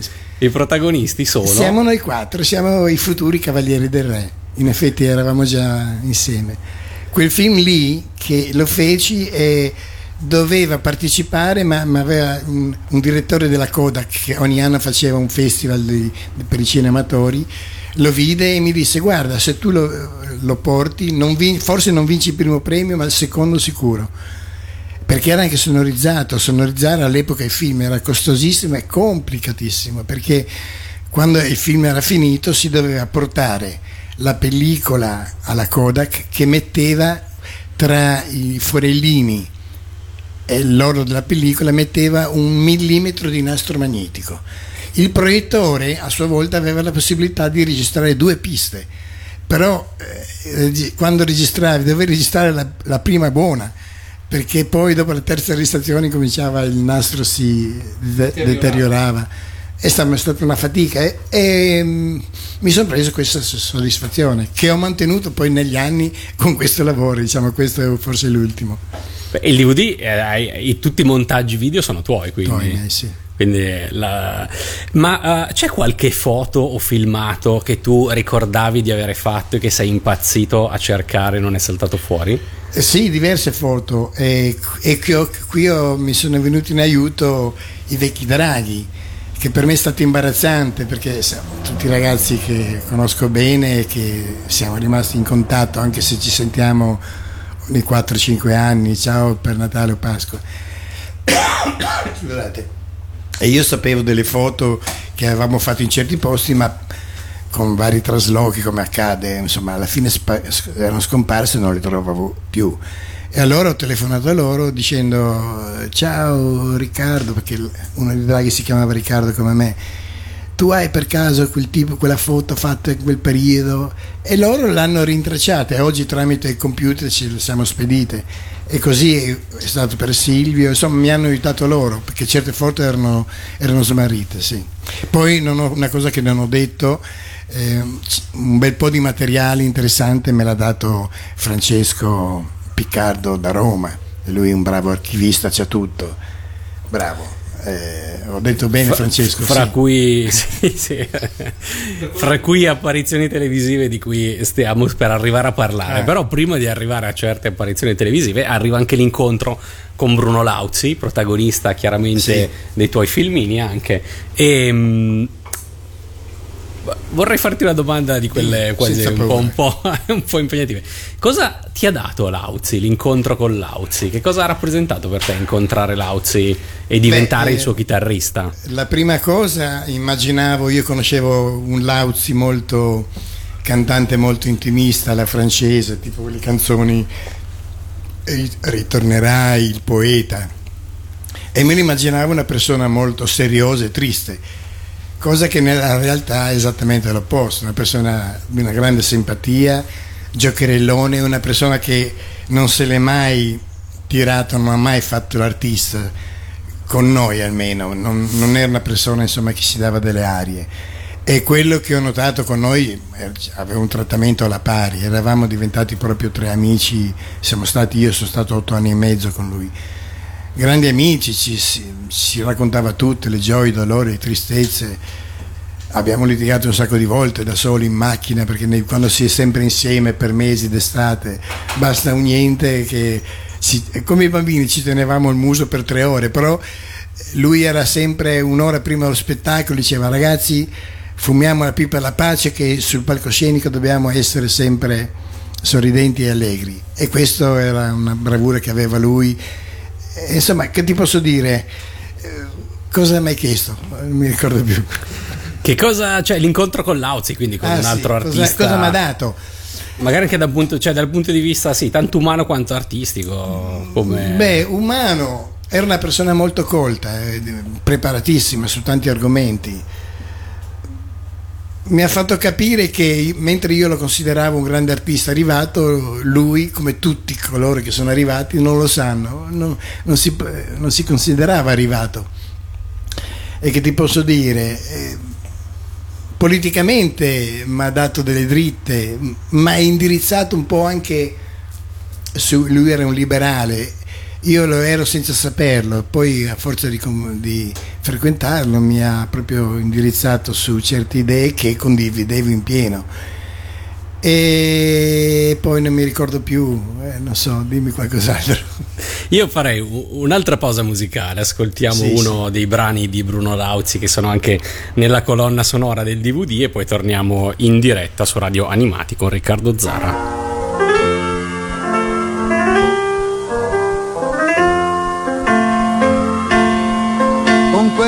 Faccia un po' così, quell'espressione un po' così che abbiamo noi prima di andare a Genova.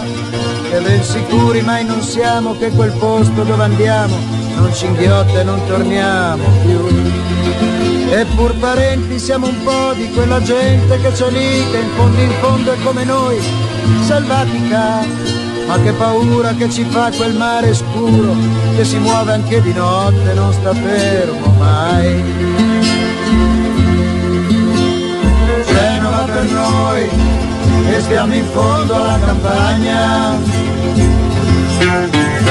E abbiamo il sole in piazza e volte il resto è pioggia che ci bagna. Genova dicevo è un'idea come un'altra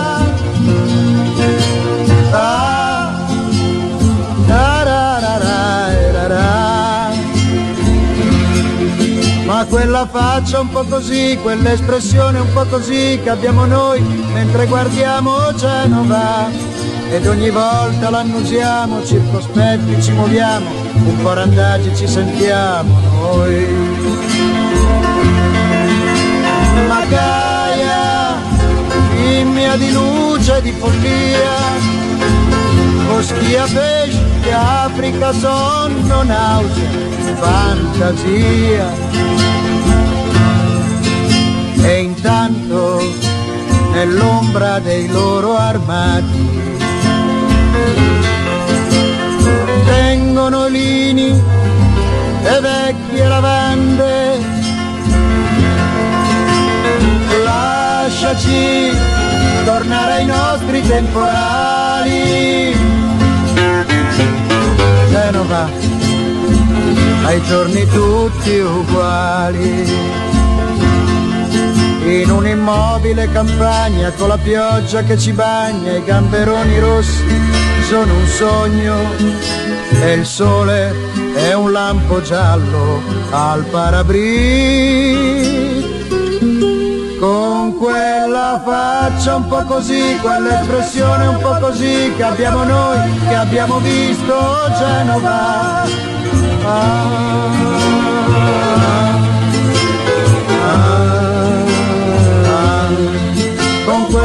faccia un po' così, quell'espressione un po' così che abbiamo noi, che abbiamo visto Genova. Ah,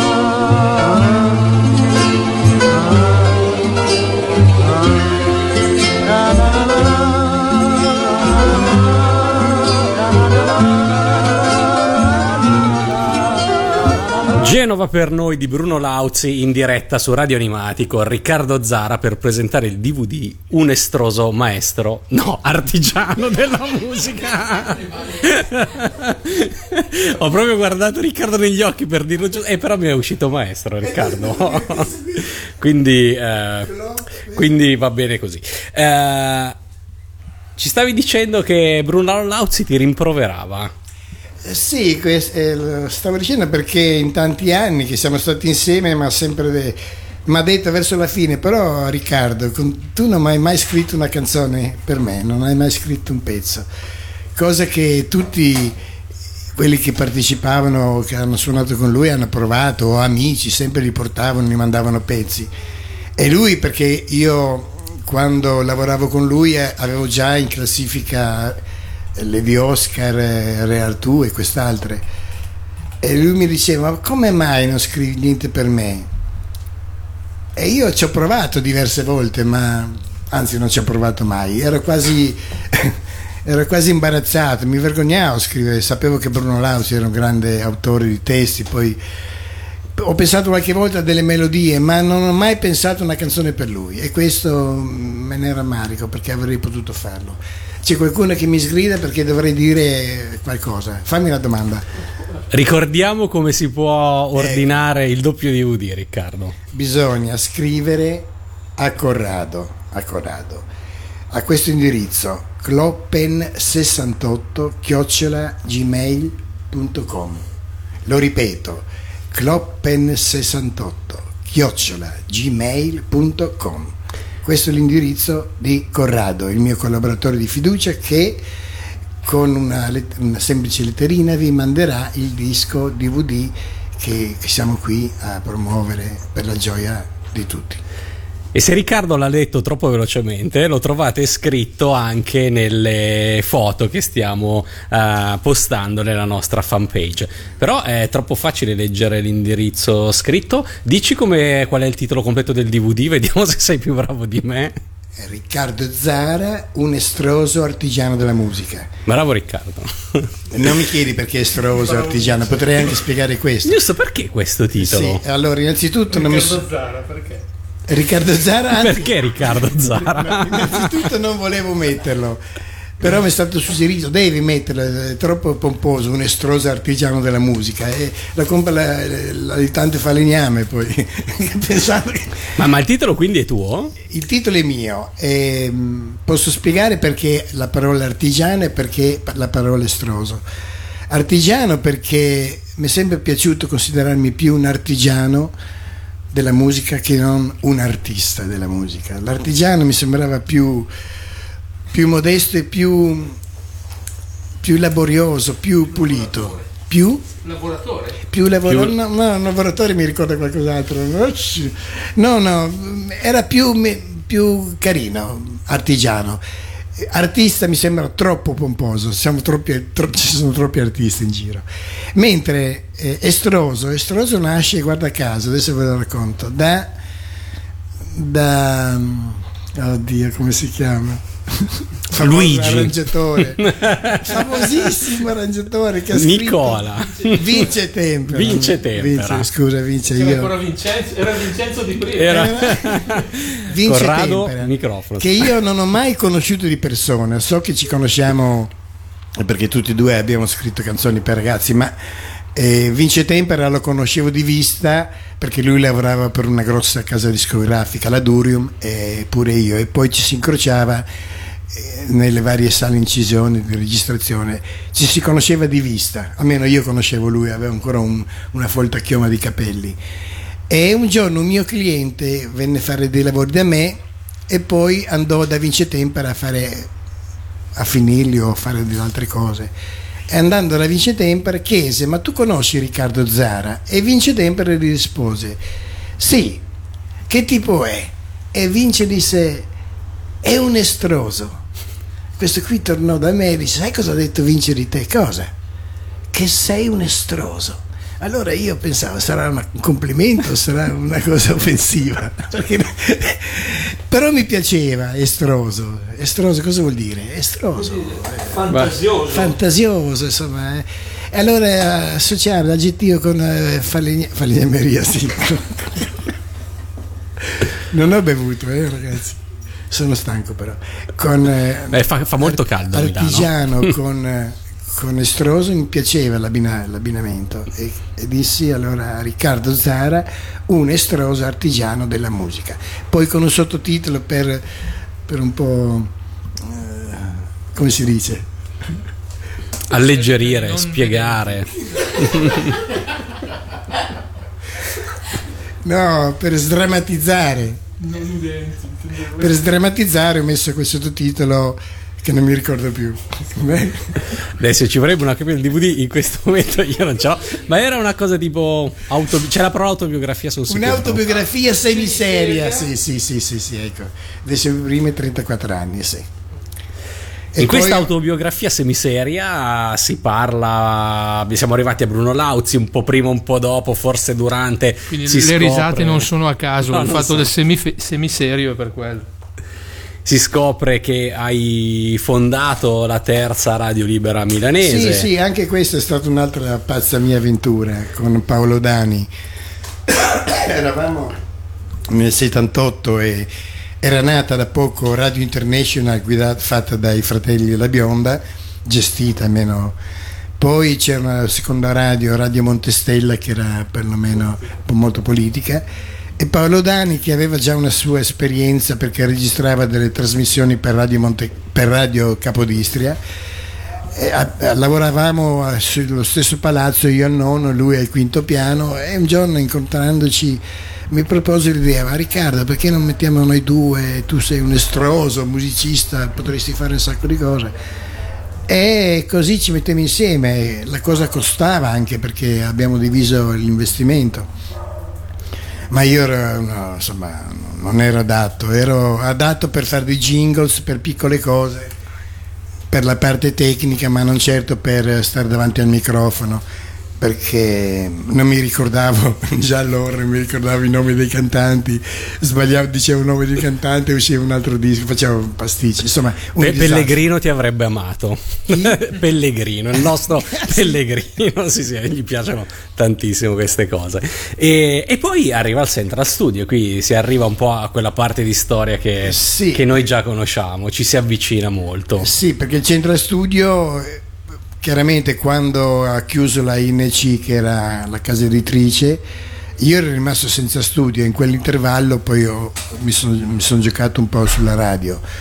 Poi incontrando, rincontrandoci perché Marcello, Giulio Del Santo e Gianni Bobbio, gli altri tre soci, ci vedevamo sempre per motivi di registrazione in altri studi, facevamo i turnisti.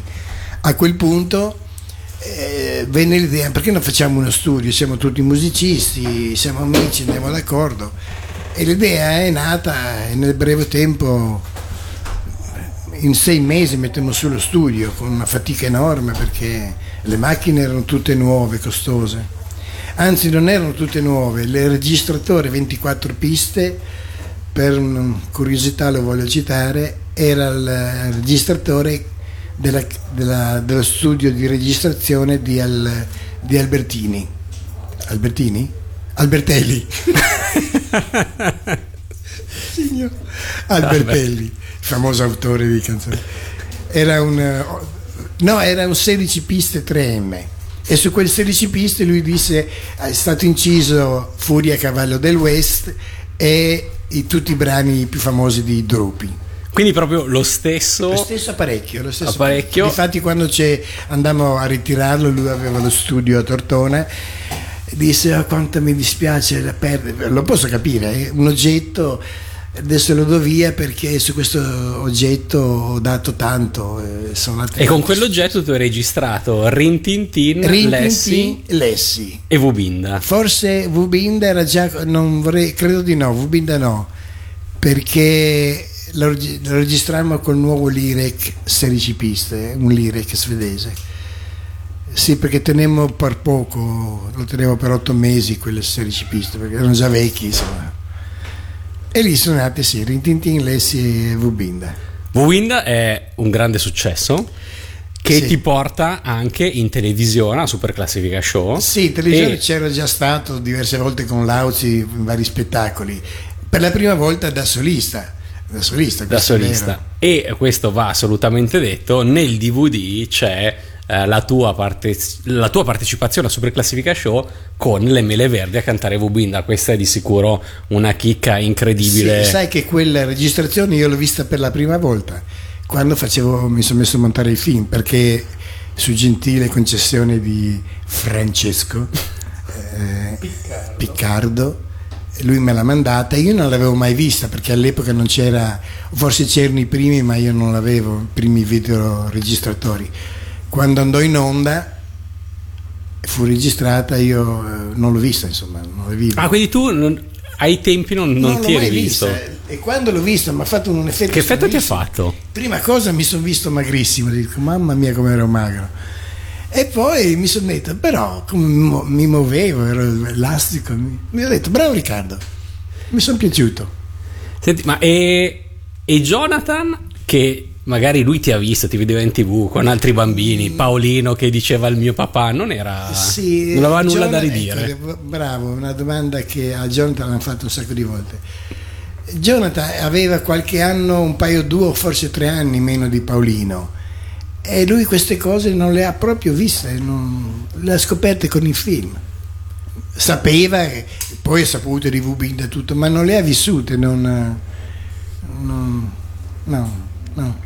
Ho capito, ero, io pensavo, non avevo mai pensato bene alle date, cre- li, li ho sempre immaginati coetanei, Jonathan No, Paolino, Paolino, Paolino no. era 3-4 anni più grande. Certo sì. che a quell'età sono fondamentali. E allora eh, su Radio Animati Riccardo Zara e le Mele Verdi con Vobinda.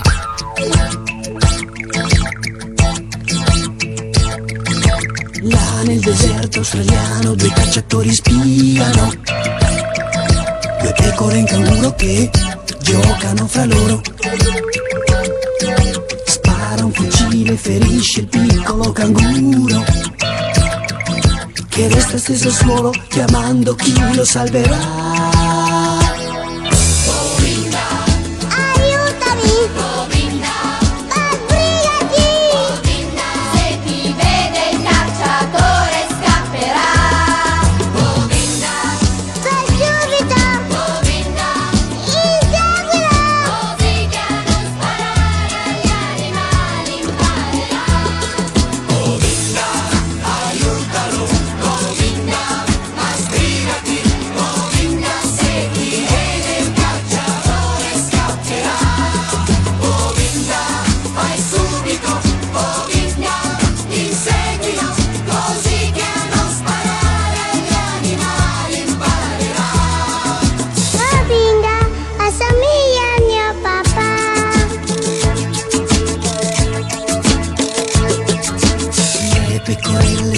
scappando il buon dottore cercano.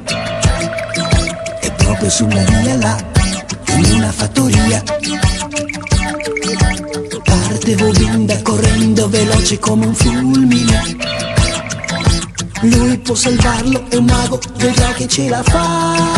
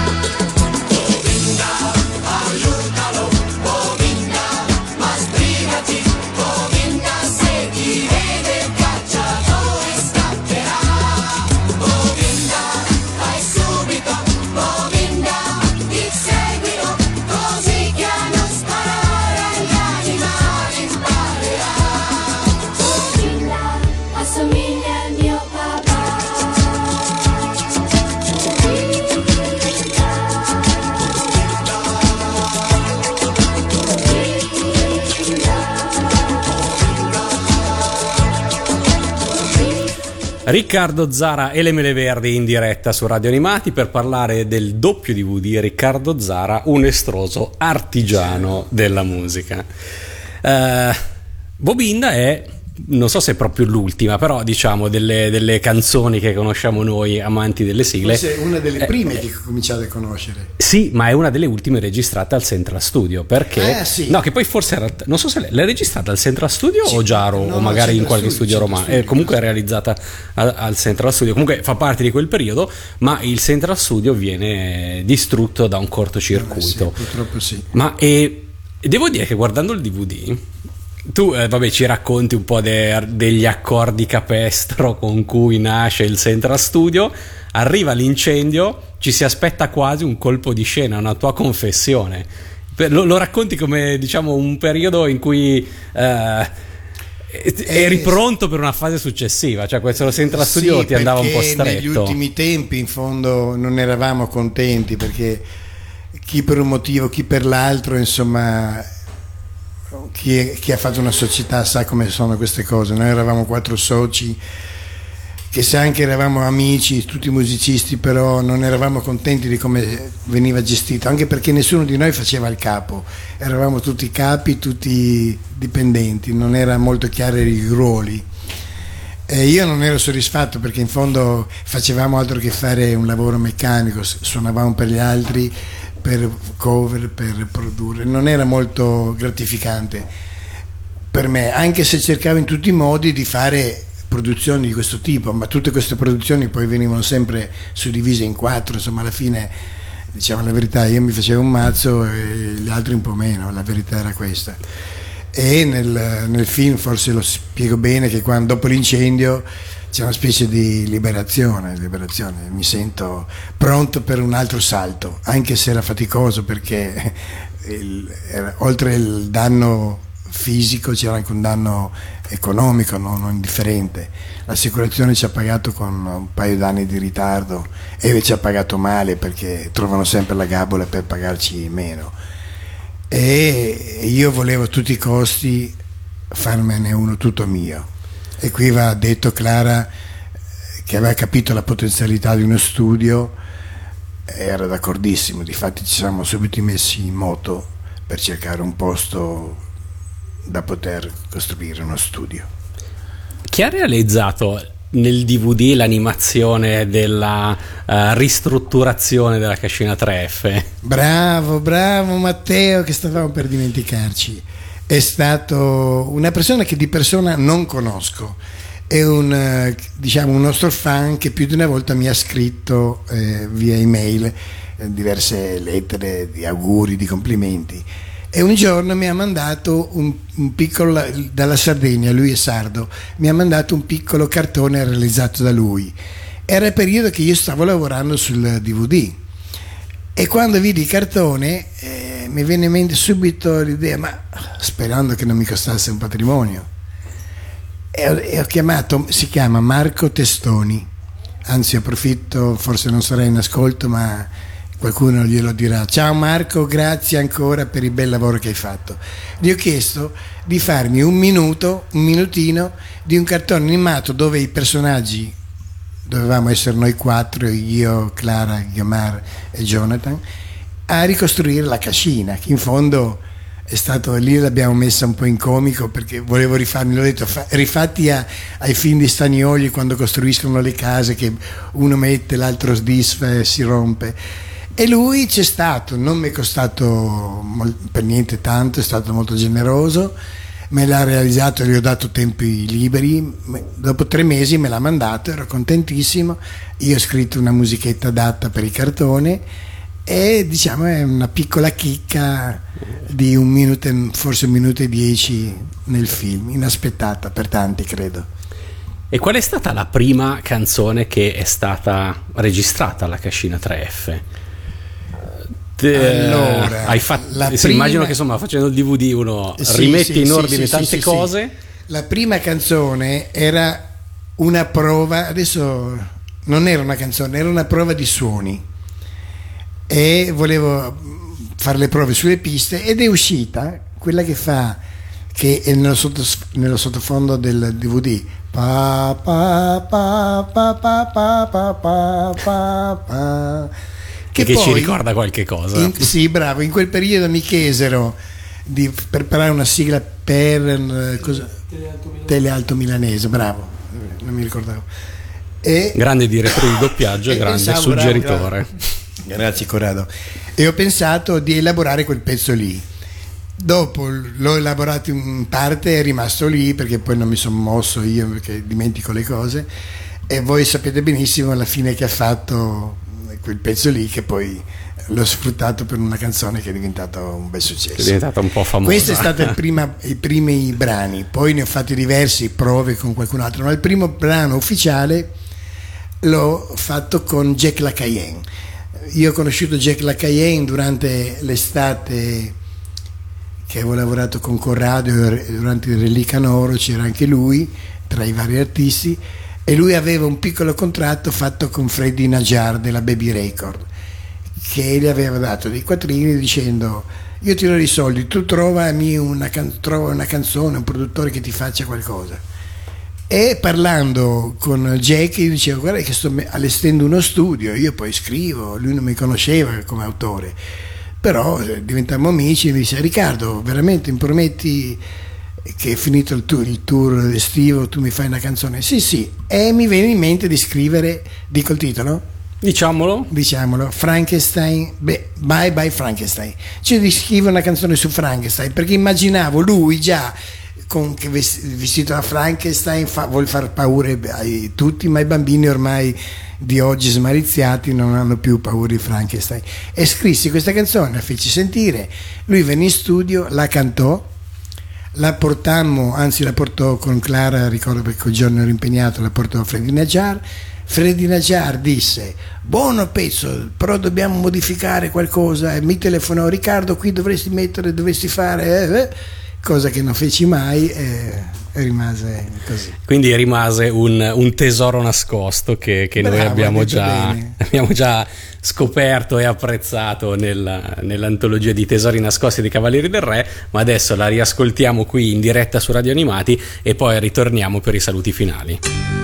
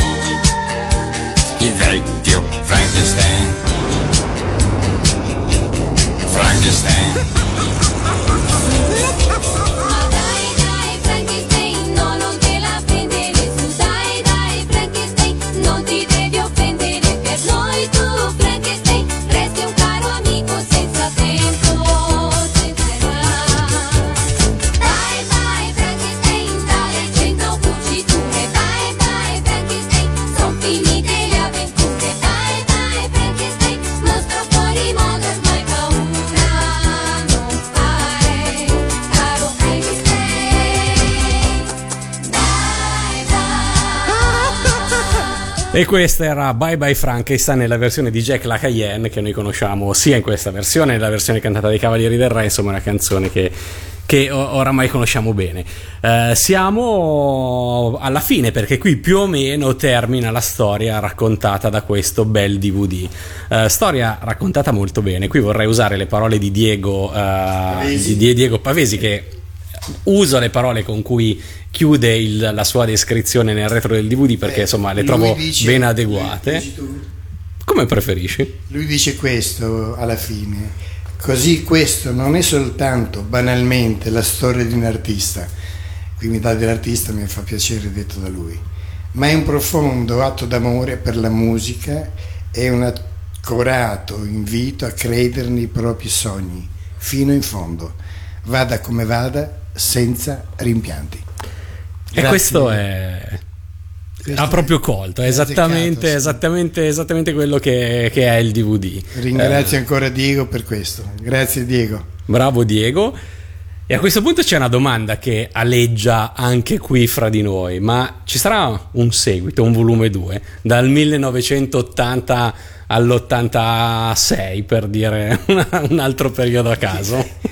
E dovrei parlare gran parte dei cavalieri. ah, non ci avevo pensato. Eh, sarà una- un lavoro molto più difficile perché qui in fondo ero coinvolto soltanto io in prima persona. Lì dovremmo coinvolgere gli altri tre, che non sono più dei bambini, sono come Jonathan, ma sono tutti grandi. E andare d'accordo e spiegarci, mettere una sceneggiatura comune non sarebbe un lavoro fa- tanto facile, però... Però chissà. Comunque intanto c'è questo doppio DVD eh, assolutamente da, da guardare, da godere. Eh, ringraziamenti finali, c'è qualcuno? Abbiamo già nominato tante persone, Sì, il sindaco Albertini. Sbagliamo abbiamo- un po' di nomi, però abbiamo corretto tutto. Chiedo scusa anche Albertini. Albertelli. Ma non so, io vorrei ringraziare innanzitutto voi che mi avete dato questa possibilità, tu Matteo, la tua radio e i tuoi collaboratori che ci avete dato a me e Corrado la- questa possibilità di promuovere un DVD in radio. Mi ricorda, adesso accenno velocemente, a un vecchio programma di Arbore e Boncompagni, dove loro per la prima volta trasmisero in radio, per la prima volta in Italia, uno spogliarello integrale. e questo mi faceva tanto ridere perché è così noi, però stavolta noi siamo stati bravi, un po' col tuo aiuto e con l'aiuto di Corrado, a spiegare, a incuriosire, credo, qualcuno o più di qualcuno, senza svelare troppe cose. Poi l'assassino non c'è qui, pertanto non c'è pericolo di, di svelare il nemico. E ringraziare, insomma, ho ringraziato voi, ringrazio qui il gentile pubblico che, che- che mi ha applaudito tutte le sere, tutta la notte, tutta la sera. E che cosa posso aggiungere? Chiediamo al pubblico intanto un applauso finale.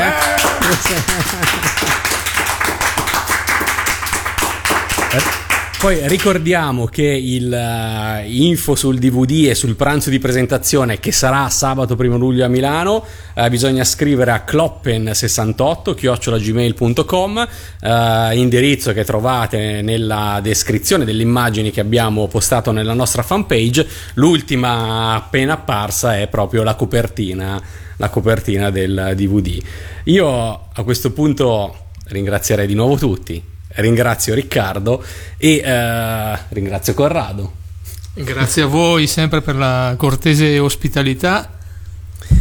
E, e chiuderei un po' come si chiude il DVD, perché il DVD si chiude raccontando di eh, un nuovo tentativo con la Cetra dopo Vubinda, eh, nuovo provino eh, sottoposto come possibile sigla TV, però la storia narrata dal DVD termina qui perché qui appunto inizia un'altra storia.